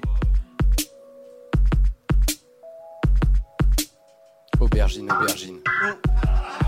Oui, aubergine. C'est champignons et kiwi, les petits coups.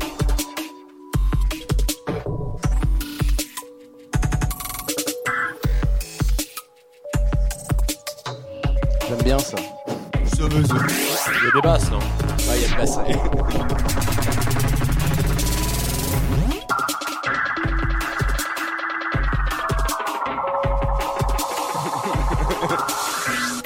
mais c'est c'est effectivement l'aubergine, ça, ça tape. C'est les fraises qui font le, le le piano. Enfin, le clavecin. Qui c'est qui fait la voix Vas-y. Une poire.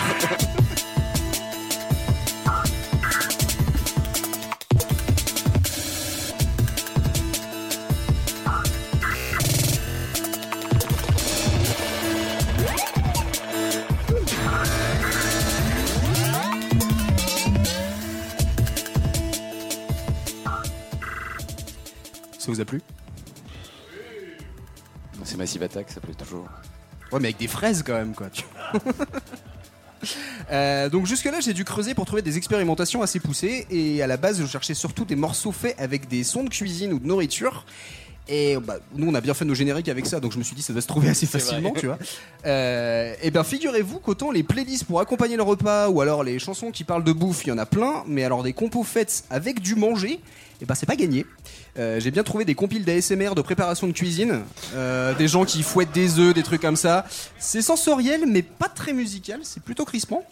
Euh, et je me suis dit finalement, il est peut-être là le souci. Euh, c'est que la cause de cette absence de morceaux à l'allure gastronomique, c'est peut-être que bah, on veut manger avec du bon son, on veut bien entendre la casserole qui bout, le beurre qui fond dans la poêle, le légume fraîchement coupé.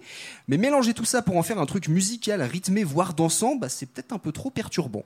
Est-ce qu'au final, la musique peut accompagner la cuisine, mais ne doit pas trop lui ressembler?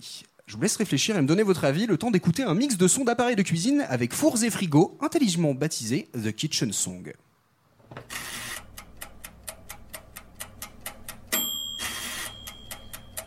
C'est monnaie, par contre, vraiment. De- C'est les chiffres et les lettres. 8 lettres, pas mieux. Euh, Avec la grosse basse comme ça, c'est trop stressant. Pas mieux. Oh, pas mieux, ça fait 8 lettres. C'est le but de ma blague.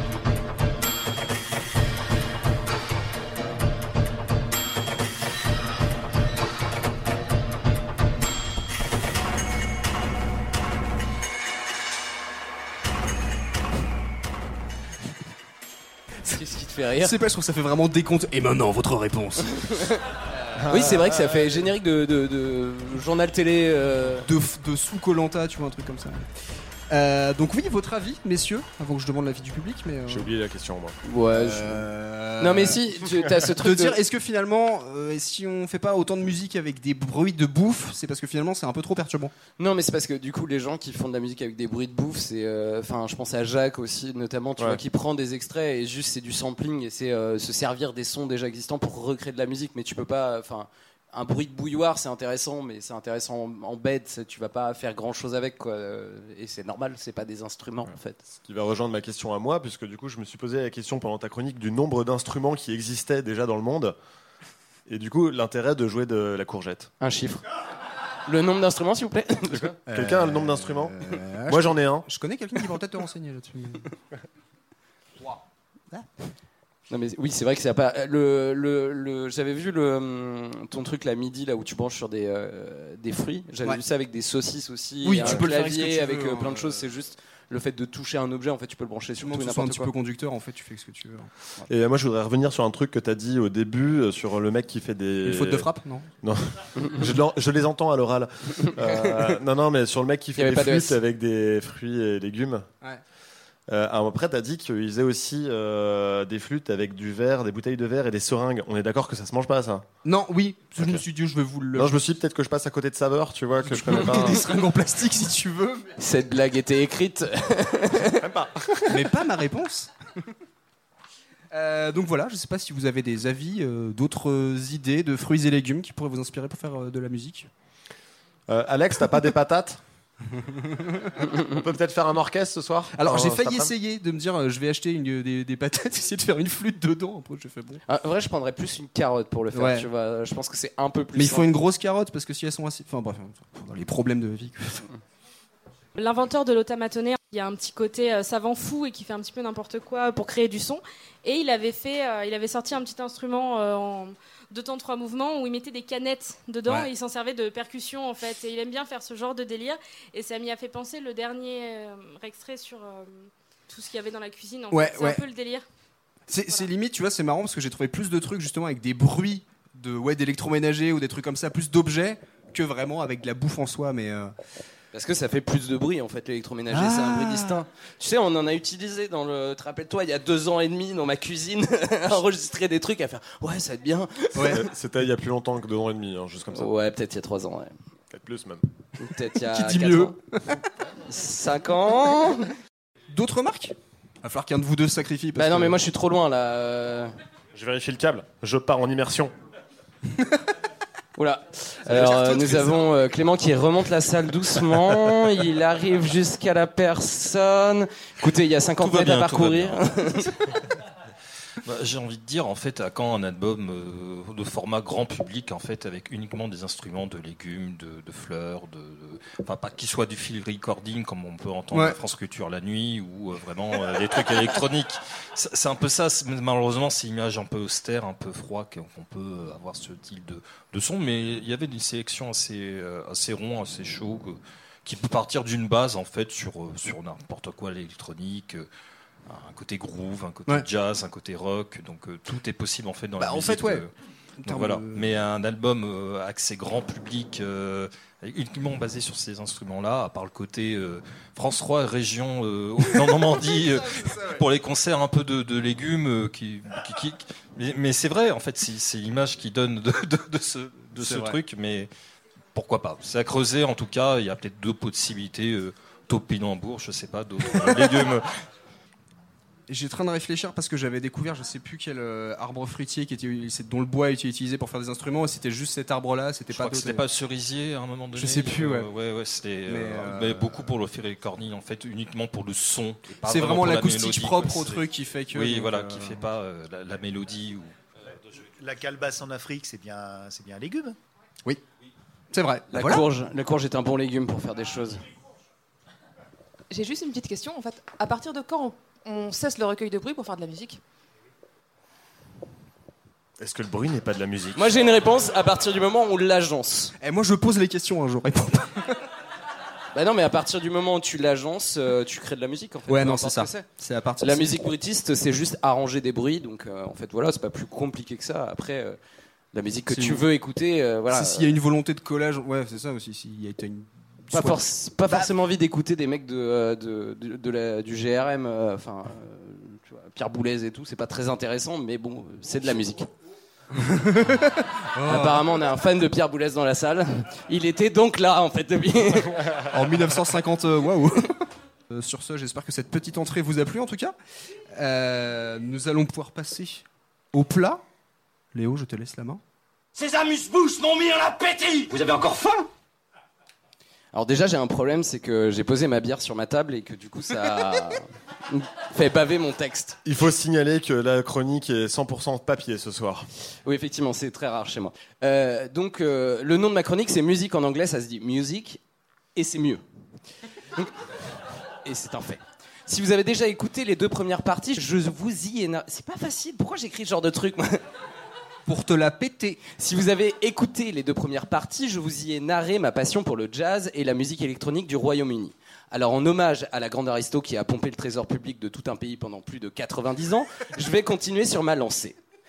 Petit trigger warning. Comme à mon habitude, cette chronique sera complètement sourcée, sans aucune approximation, ni faute de prononciation, et bien, et bien entendu. dommage.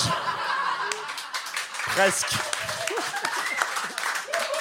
Et bien entendu, il n'y aura aucune, mais alors aucune mauvaise foi. Et parce qu'on est en live, je vais vous demander de participer. Je me suis donc posé la question pour cette chronique. Mais qu'est-ce qui fait que la musique du Royaume-Uni est la meilleure du monde entier? Et pour donner cette affirmation, je me suis basé sur des exemples précis et je vous demanderai cet après-midi de faire mon groupe témoin. Parce que dans la tartine, ça ne déconne pas. On fait de la vraie sociologie avec des enquêtes quantitatives et qualitatives. Bon, ça reste par applaudimètre parce qu'on fait un podcast. Donc à chaque fois, je vais vous passer deux extraits. Et il faudra me donner votre préféré. On va passer les deux à la suite. Et après je vous dirai premier, on applaudit, deuxième, on applaudit, l'applaudimètre vous connaissez, vous avez l'habitude, tout le monde fait du podcast dans la salle de toute manière. Donc euh, Alex, euh, premier extrait. Old MacDonald had a farm, E-I-E-I-O. And on that farm he had some chicks, E-I-E-I-O. With a cluck cluck here, a cluck cluck there, loud as they could be. And when those chicks got out of line, chicken fricassee. With a cluck cluck here and a cluck cluck there, loud as they could be. And when those chicks got out of line, chicken fricassee.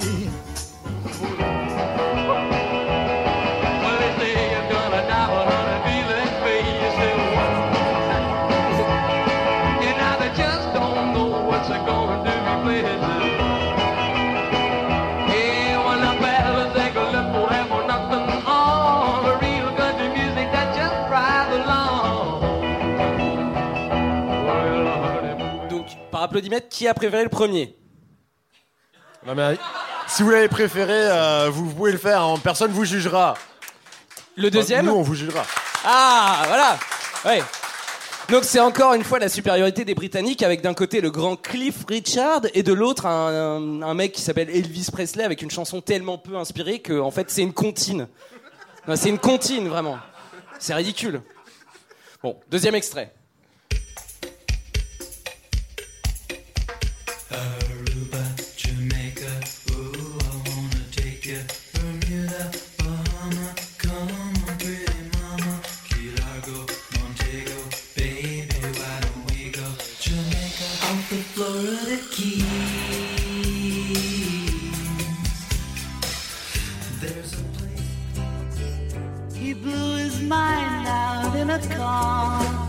Mais tu joues là tout, là He didn't notice that the lights had changed. A crowd of people stood and stared.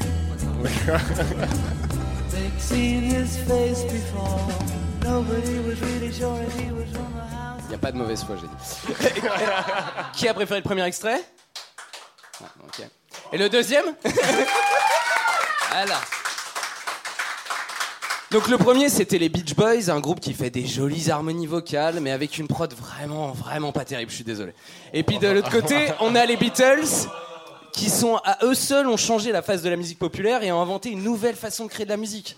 Une fois encore, l'île de la mer du Nord gagne. Troisième extrait?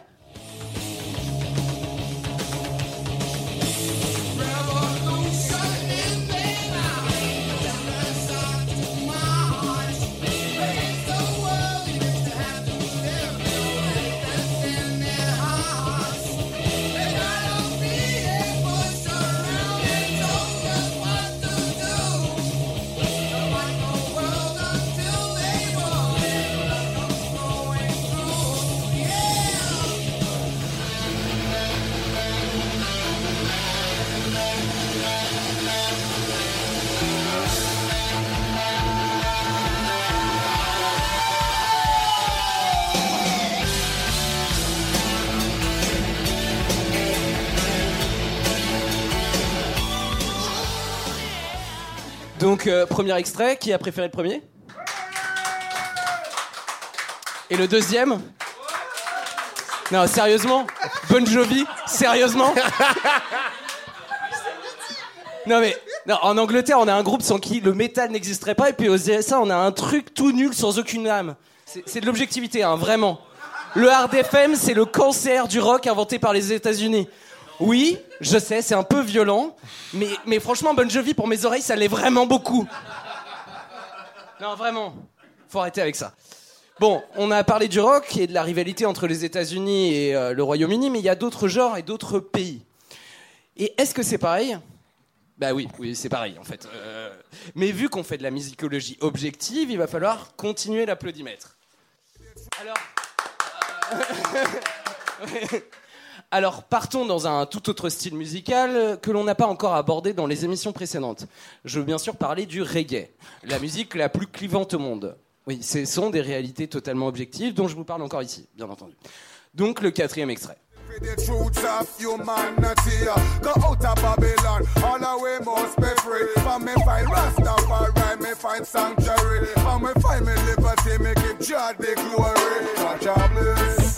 Jah bless, Jah bless, Jah bless. Over the north, the east, the south, and the west.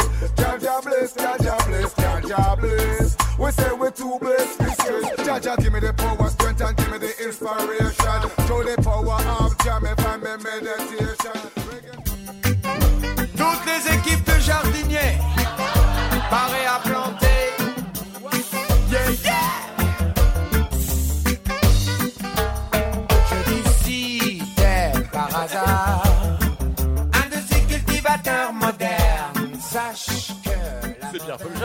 Ouais. Ça faisait longtemps qu'on n'avait pas parlé de lui, tiens. Je pense qu'on peut, on peut la couper. hein. bon, euh, du coup, le premier extrait, qui a préféré le premier? Le, le deuxième maintenant? Donc on a des fans de Pierre-Paul Jacques. Euh, D'un côté, on a un pays qui a fait de son immigration jamaïcaine un fleuron de sa culture musicale en l'incorporant à une réalité géographique, politique et démographique. Et de l'autre côté, on a un blanc qui essaye de faire passer de la musique trop subversive en parlant seulement de weed. Bah oui. Euh, Après, c'est pas de ma faute aussi si on, a des spéciali- on est les spécialistes de la réappropriation culturelle. Bon. C'était le reggae. Maintenant, on va parler du rap. Start moving correctly. If you don't wanna upset me, you get me. You tryna show me you're friendly? I told you before the shit don't impress me. I better make you respect me when you see the man them are selling out Wembley. Roll deep in a blacked out Bentley, pull up outside like what one sexy, yeah? And it's shut down. That's not me and it's shut down. Ring ring pussy, it's shut down. Fashion week and it's shut down. Went to the show sitting in the front row in a black tracksuit and it's shut down. Touch the road and it's shut down. Boy better know when it's shut down. Benny B, B-E-Z-Y-B. Non, non, à moi c'est Benny B, oui tu l'as rubiné. Comme toi je veux la justice, j'essaie de défendre mes droits. Partout où tu vois la poule, c'est qu'on parle de moi. Je descends des quartiers, soi-disant ma fréquence. Où la PJ est passée trois quarts de la journée. Mais j'en ai marre de tout ça, j'en ai marre de cette vie-là. L'extrait est magnifique. Quelle qualité sonore. Merci YouTube. C'est ton voisin qui a enregistré ça dans sa chambre et t'a capté en mettant le micro contre la mur. Bon, euh, il faut continuer là. C'est une- c'est de la recherche sociologique. Donc, qui a préféré le premier? Le deuxième Ouais, c'est pas flagrant, mon. Celui-ci, il est un peu raté. Puis c'était hyper objectif en fait de, de comparer euh, un morceau de rap belge de 89 avec un morceau londonien sorti en 2015. Non, en vrai, en vrai ils sont vraiment trop forts les Anglais en rap. euh, la grime et tout, et c'est euh, c'est scientifique, vraiment ce que je vous dis. Bon, euh, j'aimerais finir euh, ce recueil de données sociologiques par la musique électronique. Donc un sixième extrait.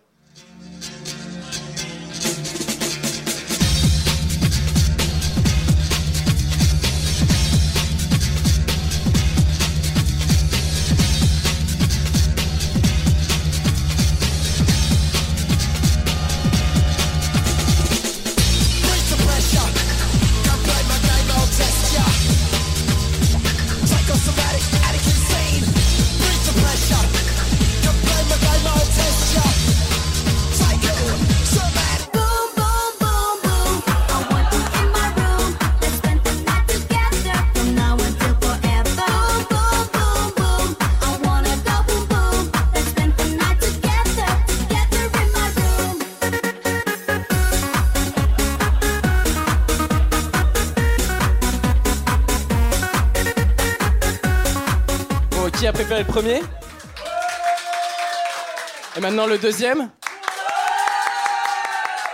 J'avoue, celui-ci il est un peu plus tricky. D'un côté, on a la complexité des rythmes, un travail vraiment très intéressant sur les sonorités et les textures, avec une énergie de dingue. Puis de l'autre côté, on a Prodigy, quoi.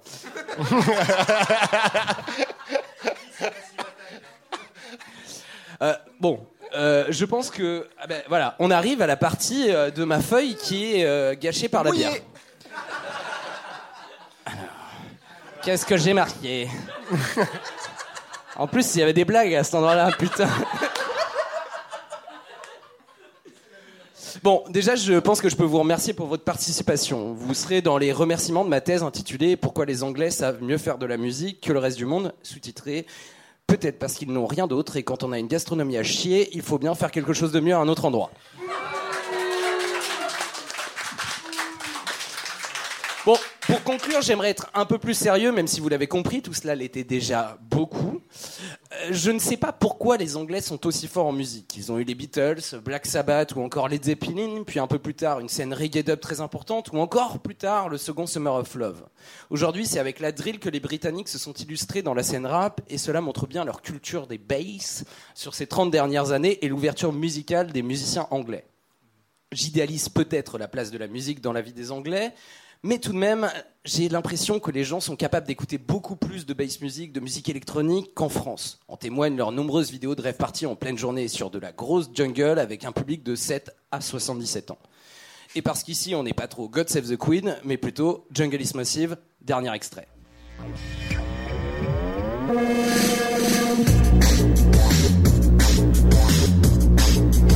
On va peut-être lancer un pogo avant vu Human Traffic se rappellent de ce morceau.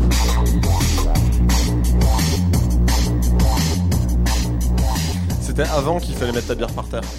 Pour éviter qu'elle mouille Ah ouais, mais euh, j'ai- pas appris de mes erreurs. voilà, euh, donc euh, je pense que je vais faire une thèse et je pense que ces données recueillies, Monsieur Firon a, a justifié d'une expérience euh, bah, de sociologie.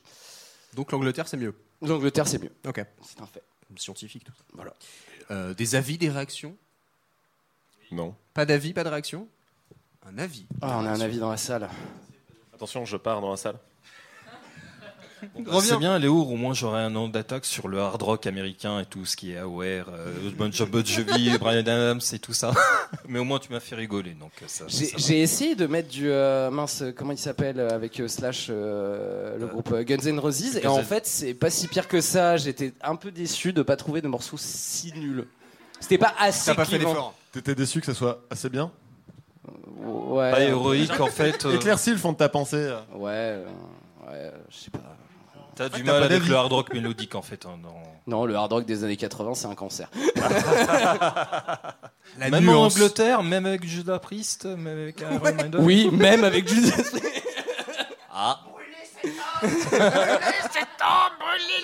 Les albums de Black Sabbath des années 80 sont vraiment pas ouf. Oui, non, ça Oui, ça par contre, ça se peut se comprendre. hein, euh, même avec plaisir coupable. Non, mais bah écoute, l'Angleterre est mieux en tout en fait, hein, même en house music, euh, en, en dance. euh, donc c'est. ils En ont chanson une longueur- française ils, ont, ils ont une longueur d'avance en fait sur une vingtaine d'années, euh, voire plus. Donc euh, je pense que le plus difficile pour eux, c'est de se réinventer. Parce que bah, arriver à la scène du- de la Britpop, le, le grand carrefour des années 90, Britpop, euh, trip-hop, euh, enfin tout ce qui est en pop, mais c'est pas simple en fait pour eux de se renouveler. K-pop, ouais, éventuellement. La UK pop. La UK Non mais peut-être un renouveau de la Britpop encore, euh, peut-être un renouveau en fait de l'électronique encore, on ne sait pas. C'est l'avenir nous dira en fait pour l'Angleterre s'il domine encore une fois le monde de la musique électronique. euh, c'est à creuser. C'est possible. Merci. Merci. Ah, qu'est-ce qu'il va nous Coucou. dire? Oula, ça commence mal. Non mais c'était très bien, c'était très intéressant, très Mais-. Mais il va falloir qu'on fasse un road trip gastronomique au Royaume-Uni parce que c'est pas possible cette histoire. On bouffe très bien en Angleterre et dans tout le Royaume-Uni. Donc tu ne convaincs personne. Ça dépend, est-ce qu'on fait de la musique avec du chi- fish and chips Ah, le problème, fish and chips, c'est écossais. J'ai appris ça l'autre C'est. Royaume-Uni Ouais, mais en fait, les Anglais eux-mêmes savent pas faire grand-chose en cuisine, en fait. non, attends, Ah, mais je suis ils sûr qu'on peut des te refaire trucs une promo pas grand-chose, semaine c'est surtout ça. Ils ont des patates, quoi. Très bien, mais merci Léo en tout cas pour ce plat. Avant de passer à la cuvée, on a une petite surprise pour vous. Vu qu'au Paris Podcast Festival, ils aiment bien mettre des pubs, on a décidé d'en faire une aussi. Alex, c'est l'heure du midroll. On va boire une bière? Ah non, j'ai pas les moyens. Nous sommes à Paris. Oh, mais tu connais pas le Charlie et sa bière à deux balles? Mais qu'est-ce que c'est? Le Charlie et sa bière à deux balles est un débit de boisson situé dans le 11e arrondissement. Ouvert du mardi au dimanche de 17h à 2h du matin. Ah ouais, quand même Et oui Une équipe de qualité vous recevra pour tout type d'animation. Enregistrement de podcast Stand-up. Karaoké Blind test. Pour un after work Et bien entendu, des concerts de jazz. Et les bar mitzvahs aussi Et pourquoi pas? Ou tout simplement pour boire un verre entre amis. Ah ouais, cool À la carte, vous retrouverez une sélection de cocktails, de bières de prestige et bien entendu la fameuse bière à deux balles. Ah Faut venir avec ses propres munitions? Mais non Deux balles, c'est 2 euros Ah ouais, cool. Le Charlie et sa bière à deux balles vous attend au 52 rue Saint-Sébastien, à deux pas du métro Richard Lenoir et Saint-Ambroise. Allez, c'est parti. Bah non, c'est lundi. Revenez demain Attention. Attention Attention L'abus d'alcool est dangereux pour votre santé et peut entraîner l'addiction. Ah ouais, cool. Parce que c'est vrai que quand je bois, euh, ma diction elle est pas bonne.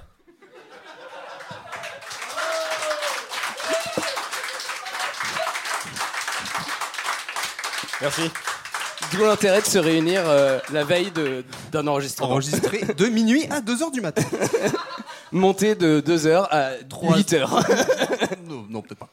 Faut pas déconner. On va pouvoir passer à cette petite cuvée. Je sais pas si certains d'entre vous connaissent le principe de la cuvée ou non. Euh, je rappelle ce petit Non, je connais jeu. pas moi.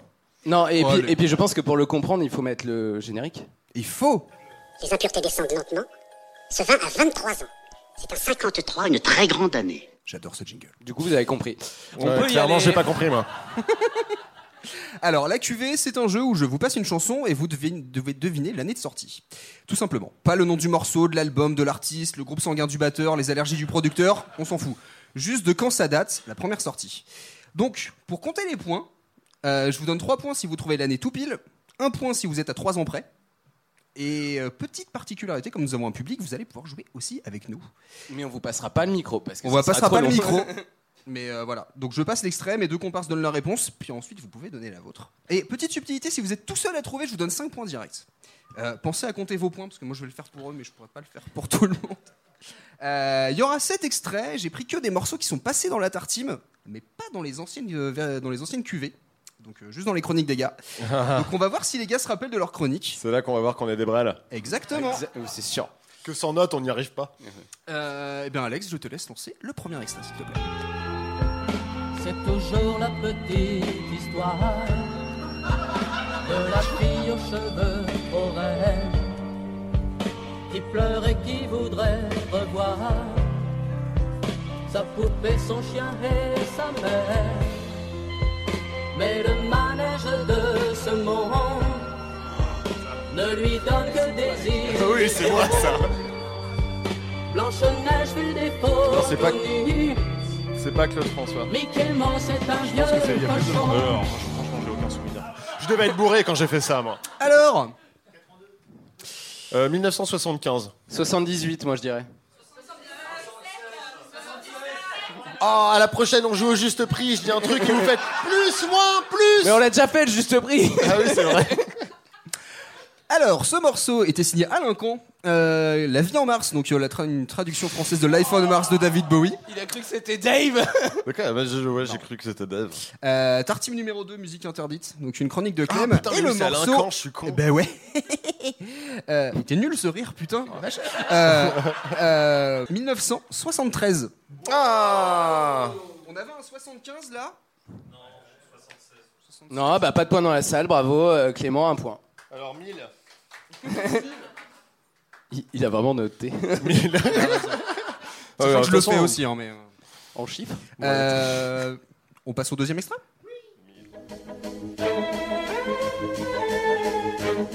Je sais ce que c'est. Pas quand est-ce que c'est sorti.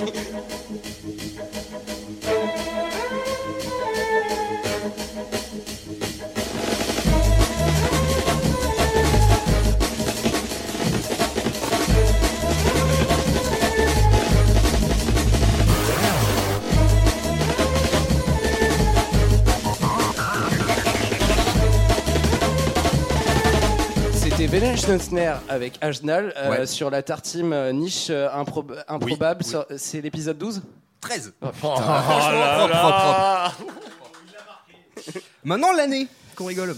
Euh, 2012.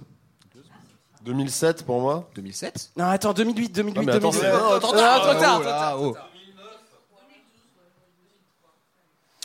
2005 T'es mauvais Encore 1000 points Est-ce que j'ai un point parce que j'ai quasiment tout trouvé l'endroit où c'était T'auras un smiley. C'était- C'était à 20 minutes 32 T'auras un smiley sourire si tu veux. Alors, troisième extrait.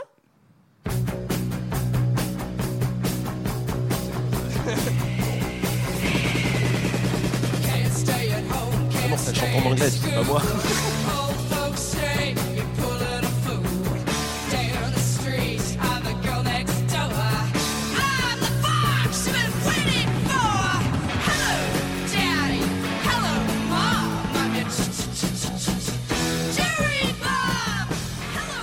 Alors Oh, c'est la guerre là. 87. Ok. Non. 70. 1700. Ah J'ai l'impression d'avoir le même de la meuf qui voit des chiffres partout autour d'elle. genre-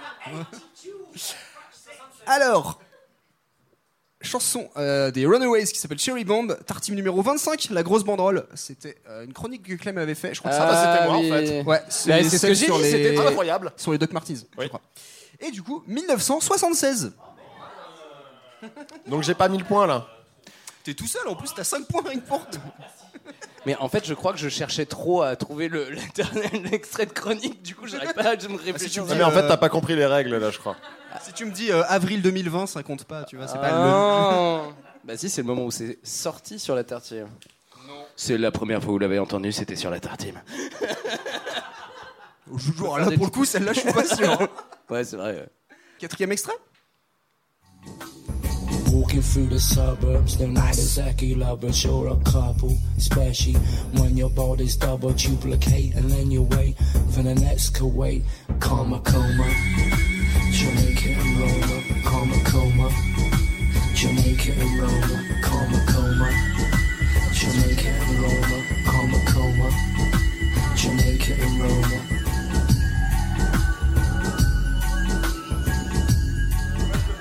Alors, c'est qui le trompe pas euh, Tartime numéro 19 On s'en fout.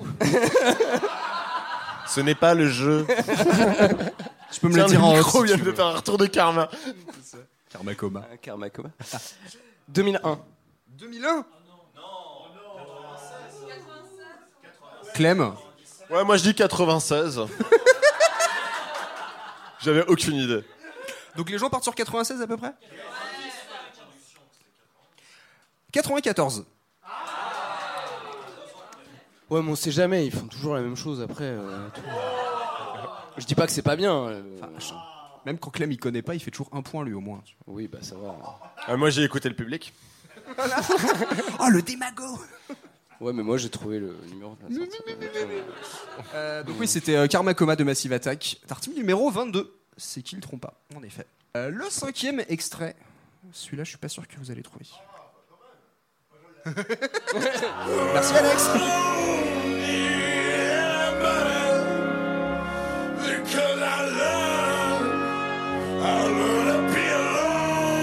Je sais d'où il vient, je sais quelle chronique. Toujours pas de jeu, je sais. Manu, est-ce que tu peux répéter les règles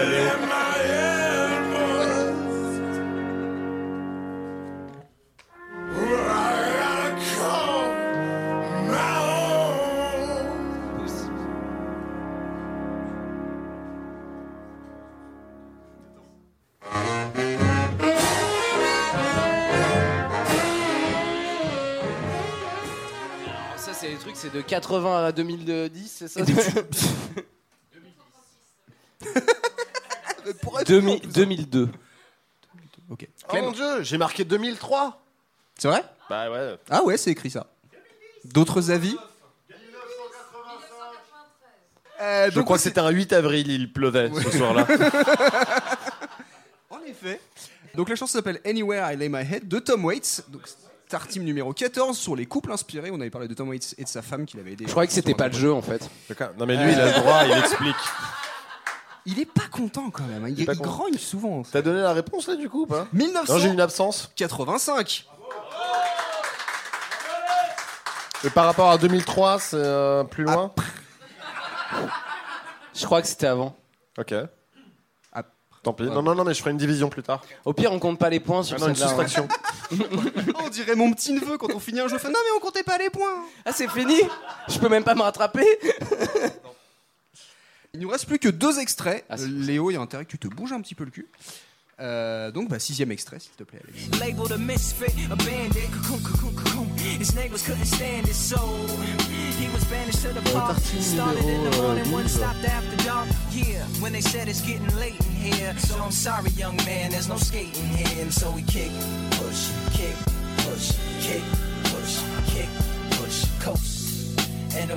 world. c'est sa chronique en plus. Je sais même pas ce que c'est. Allez, avant que Léo commence à dire tartine numéro 3, machin, je vais dire 2003. Encore. Ah, on est d'accord, hein, 2003, 2005, là, ça- pue la prod 2001. 2006. Non, mais toi, tu sais même pas quelle chronique c'est.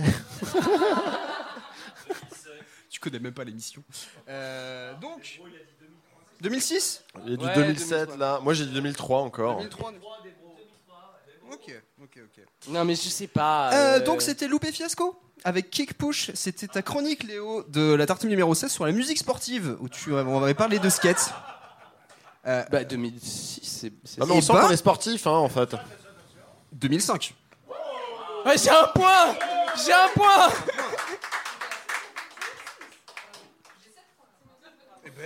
Moi, je suis à 3000. Mais j'ai mon propre classement. Alors pour l'anecdote, je tiens à tenir que hier soir, Léo de tête a réussi à nous citer tous les épisodes de la tartine avec chacune des chroniques qu'on a faites. On était plutôt Pour la épatés. peine, il a un point en plus. Merci Clément. Dans Je mon croyais cœur. que c'était pas le jeu. Euh, bah écoute, dernier extrait, on va voir si t'es capable de te rattraper sur celle-là. Il y a toujours un peu partout des feux illuminant la terre, ça va. Les hommes s'amusent comme des fous au dangereux jeu de la guerre, ça va. Les trains déraillent avec fracas, parce que des gars pleins d'idéal mettent des bombes sur les voies. Ça fait des morts originales, ça fait des morts sans confession. Des confessions sans rémission, ça va. Ouais, c'est moi, c'est moi qui l'importe. Rien ne se vend. mais La botte secrète. Attention, Léo va nous dire dans quel épisode et le titre. Épisode 3, la botte secrète. et Ouais. C'était la chronique de Clément. euh, Ouais. Et tu as un demi-point dans mon cœur. Putain, j'ai plein de points de cœur, mais. zéro du coup, moi je dis 1962. Attention, soyez cohérents, sachez que Jacques Brel est mort. Il a pas pu la sortir. Est-ce que ça avant. peut être une Contrairement- réédition Ouais, ouais. Ah, non. Contrairement à Queen où il ressort toujours un album, enfin ou un, ou un titre. J'ai fait ça propre, je suis allé sur Discogs et j'ai cherché les premières. 64 pour moi. 64 62 62. Ah ouais, la vache. Et en fait, c'était en Je le vois et, euh, 1998 pour la je le Coupe du et Monde. On a vachement tort en fait. Je vois le chiffre, enfin le nombre et on est loin en fait. hein. Euh, ouais. Ah, déjà tu te rapproches. Euh, donc c'était Le Allez, Diable continue. de Jacques Brel. Euh, donc tartime numéro 3, la botte secrète en effet. On l'a a déjà dit, en fait, Notamment ça, Clément. cachées. Il m'énerve lui. Euh, donc la réponse c'était 1954. C'est un de ses tout premiers morceaux en fait. Donc euh, voilà, c'est comme ça que j'ai retrouvé que c'était aussi vieux. Bah c'est nul pour une fin, je suis déçu. Hein Et ben voilà, on a qu'à dire qu'on n'a pas compté les points. Ah, parce que moi j'en ai 3000 déjà. Qui a plein de points? Ah ouais? T'as Ah ouais, quand même. 7 Trop bien. Et genre, euh, tu t'es pas exclamé, genre, ouais, comme au bingo. Clément fait le tour de la pièce en levant les bras. Ah oui, l'audio description. Bah en tout cas, merci, merci à tous d'avoir joué à la cuvée. Ouais, merci Euh, beaucoup. Et ce fut une catastrophe euh, pour ma part. Après cette petite cuvée, je pense que on va pouvoir, Bah écoutez, moi je suis venu boire des bières et faire une chronique et je viens juste de finir ma bière. Et bah justement, tu vas faire ta chronique. Il a bien déjeuné, le monsieur Hmm. Il veut pas un dessert, le monsieur Hmm. Alors attention, je vais commencer cette chronique avec une blague visuelle. Attention, là je bois, ça a rien à voir. Clément boit. Il ferme sa bouteille. Du coup, Il je la fais, une blague, par terre. je, je fais une blague visuelle et Léo va faire l'audio. Clément parle. Clément donne un papier plié à Manuel. Manu ouvre le papier. Manu lis le papier. Attention, cette chronique a été écrite et va être réalisée par un professionnel. Merci de ne pas tenter de refaire cet exercice chez vous sans la présence d'un expert. Cher public, chère auditrice, cher auditeur, personnel du Charlie, Alex, coucou. Très estimé camarade copain de la Tartime, je tiens à vous informer que je crains pour ma vie. Et ce, pour plusieurs raisons. D'abord, parce que je cours d'énormes risques en faisant cette chronique. Pourquoi? Ensuite, parce que vous m'aimez bien, peut-être, et que, à la suite de cette chronique, vous risquez de ne plus m'aimer, voire vouloir me casser la gueule.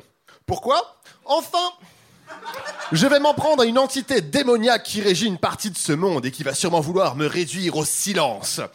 Pourquoi? Parce que la chronique qui suit s'in- s'intitule La chanson qui. Avec très exactement 6 A et le double de N. Puisqu'après cette chronique, vous en aurez à revendre de la haine. Il est fier de lui. Pour ce long épisode final, je me suis intéressé aux chansons qui. Je vous ai déjà parlé de la chanson qui a été enregistrée en premier, de la chanson qui a généré le plus de thunes. Et autant être Clovis avec vous. Tout ceci n'était que des excuses pour vous présenter le résultat d'une longue enquête, suite à une question que je me suis posée il y a au moins 20 chroniques. C'est quoi la chanson la plus diffusée au monde? Extrait numéro 1, Alex Alors c'est pas ça du tout On n'y est pas du tout C'est une catastrophe Non plus Clément se lève pour aller en régie. Tu avais compris la blague de Clovis? Parce que c'est le roi des francs. J'avais pas compris, mais j'ai trouvé ça drôle quand même.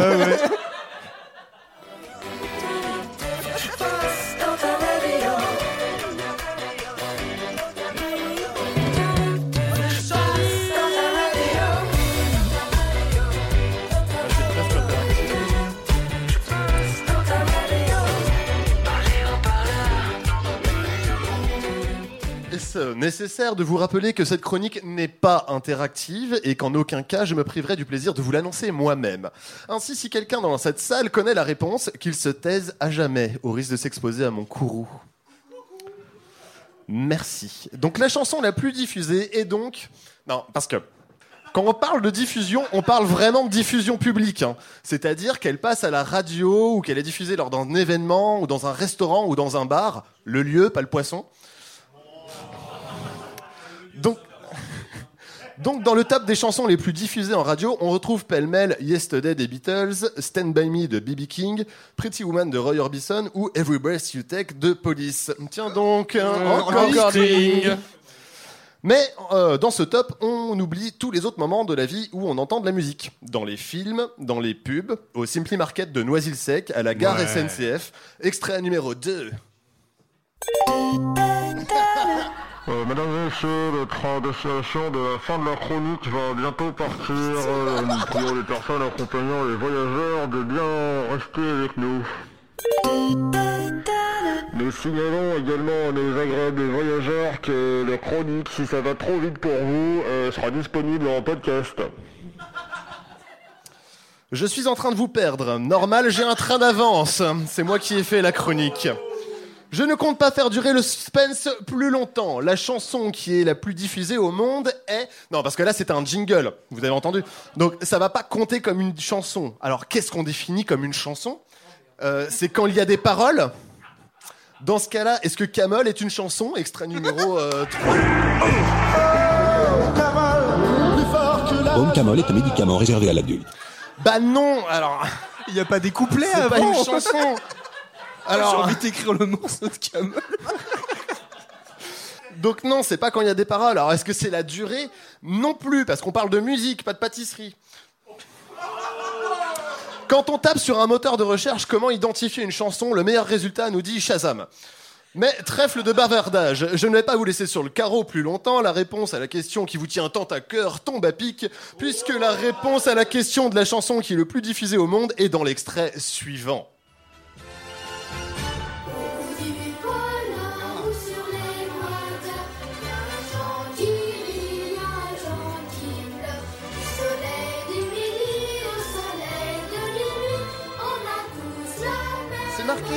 Là, c'est le moment où vous commencez à me détester. Parce que oui, la chanson la plus diffusée au monde est It's a Small World de l'attraction du même nom des parcs Disney. Et même si vous ne l'avez jamais entendue à la radio ou dans un restaurant ou un bar, le poisson, pas le lieu cette fois-ci, cette chanson est la plus diffusée au monde. Tout simplement car elle est diffusée en boucle dans l'attraction. La chanson dure 4 minutes et 30 secondes, soit 270 secondes. Un parc Disney est ouvert en moyenne de 9h30 à 21h, soit 11h30, soit 690 minutes, soit 41 400 secondes. À l'aide de tes connaissances, calcule combien de fois il nous est joué It's a Small World par jour à Disneyland Paris. J'invoque la carte division. 41 400 divisé par 270 égale 153. La chanson est jouée 153 fois par jour à Disneyland et aucun employé ne fait grève. Incroyable. Mais, parce que oui, il y a un mais, parce que sinon c'est pas drôle. Le vrai truc là-dedans, c'est qu'en réalité, la chanson est jouée 24 heures sur 24, 7 jours sur 7, toute l'année. Il existe 6 parcs Disney dans le monde et l'attraction est présente dans 5 de ces grands parcs. Disneyland Resort Californie, Walt Disney Resort Floride, Disneyland Marne-la-Vallée, Tokyo Disneyland et Hong Kong Disneyland Resort. De ce fait, quand un parc ferme ses, ports- ferme ses portes et coupe le son, tel un Philippe Catherine sous kétamine, un autre parc ouvre et remet le son. Extrait numéro 5.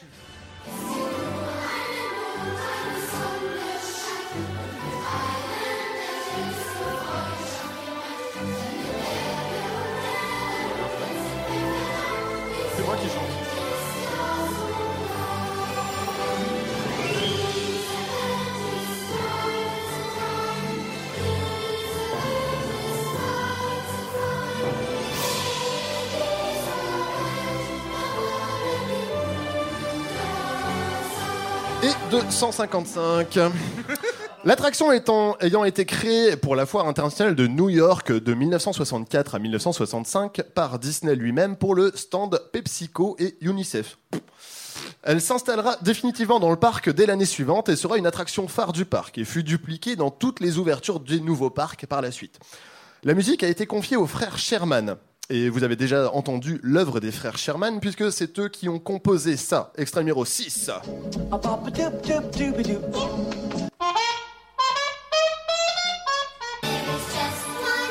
Et vous avez vraiment cru que j'allais vous faire écouter autre chose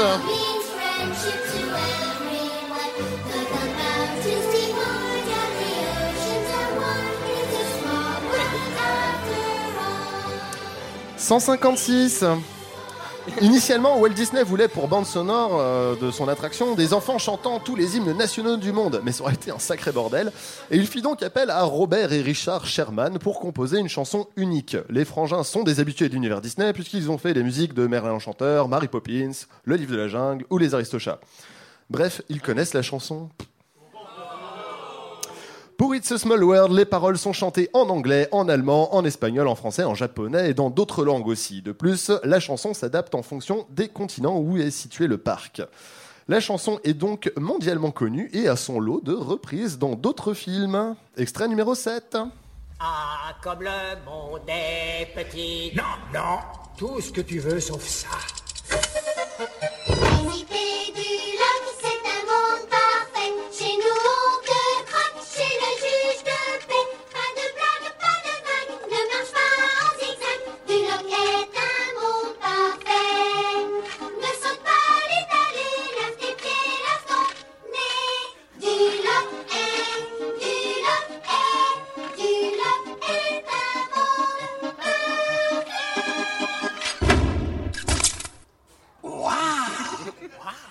La veux encore Non, non, non, non, non.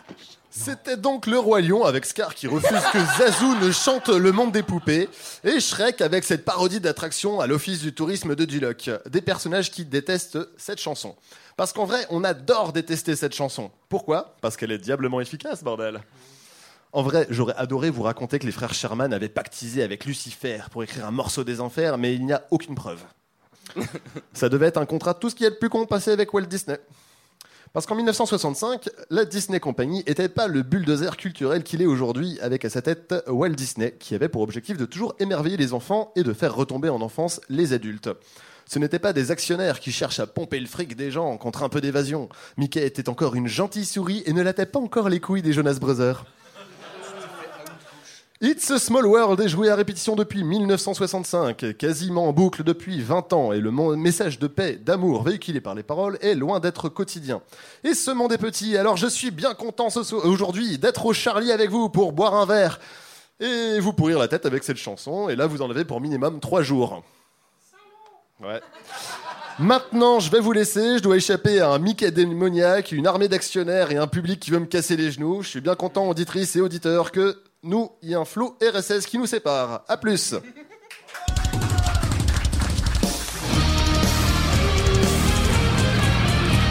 A world.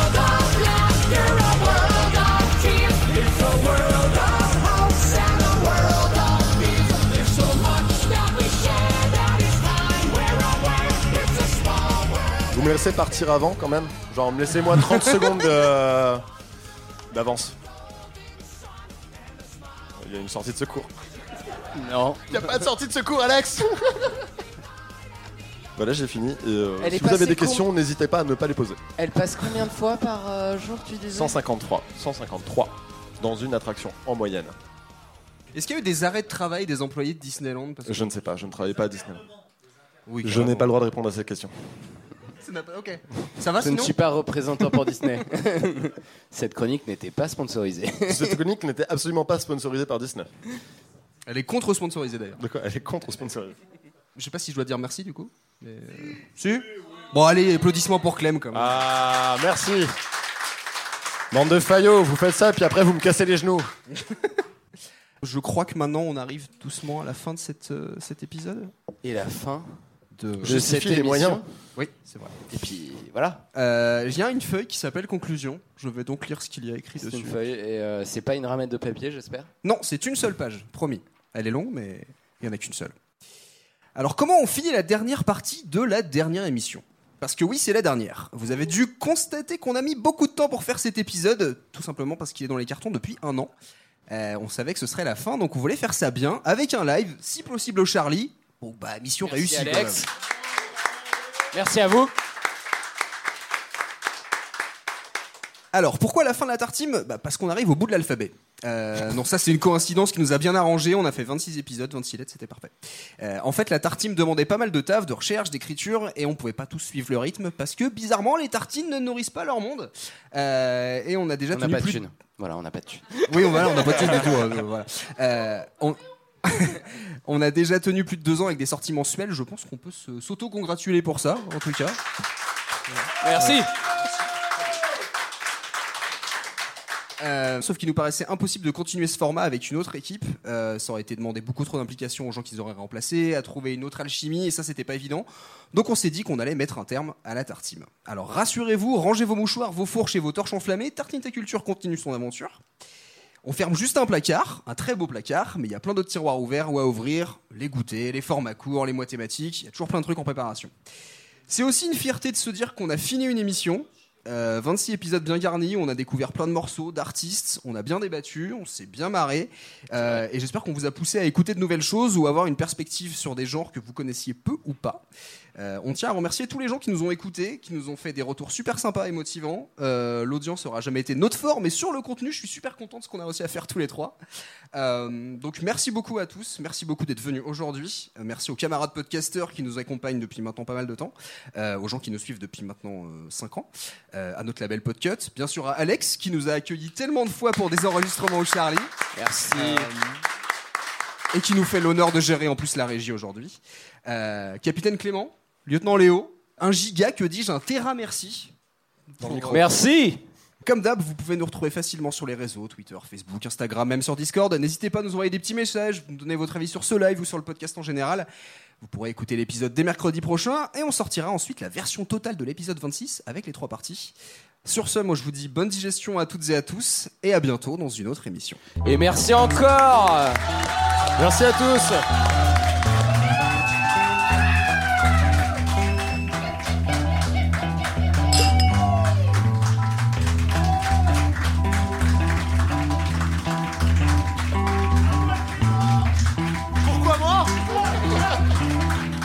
Que tu es très beau. J'ai l'impression qu'on est à la fin du journal, tu sais. Alors, euh, du coup, bravo, félicitations, les news se sont bien passées. Écoute, Après 30 ans d'antenne Après 30 ans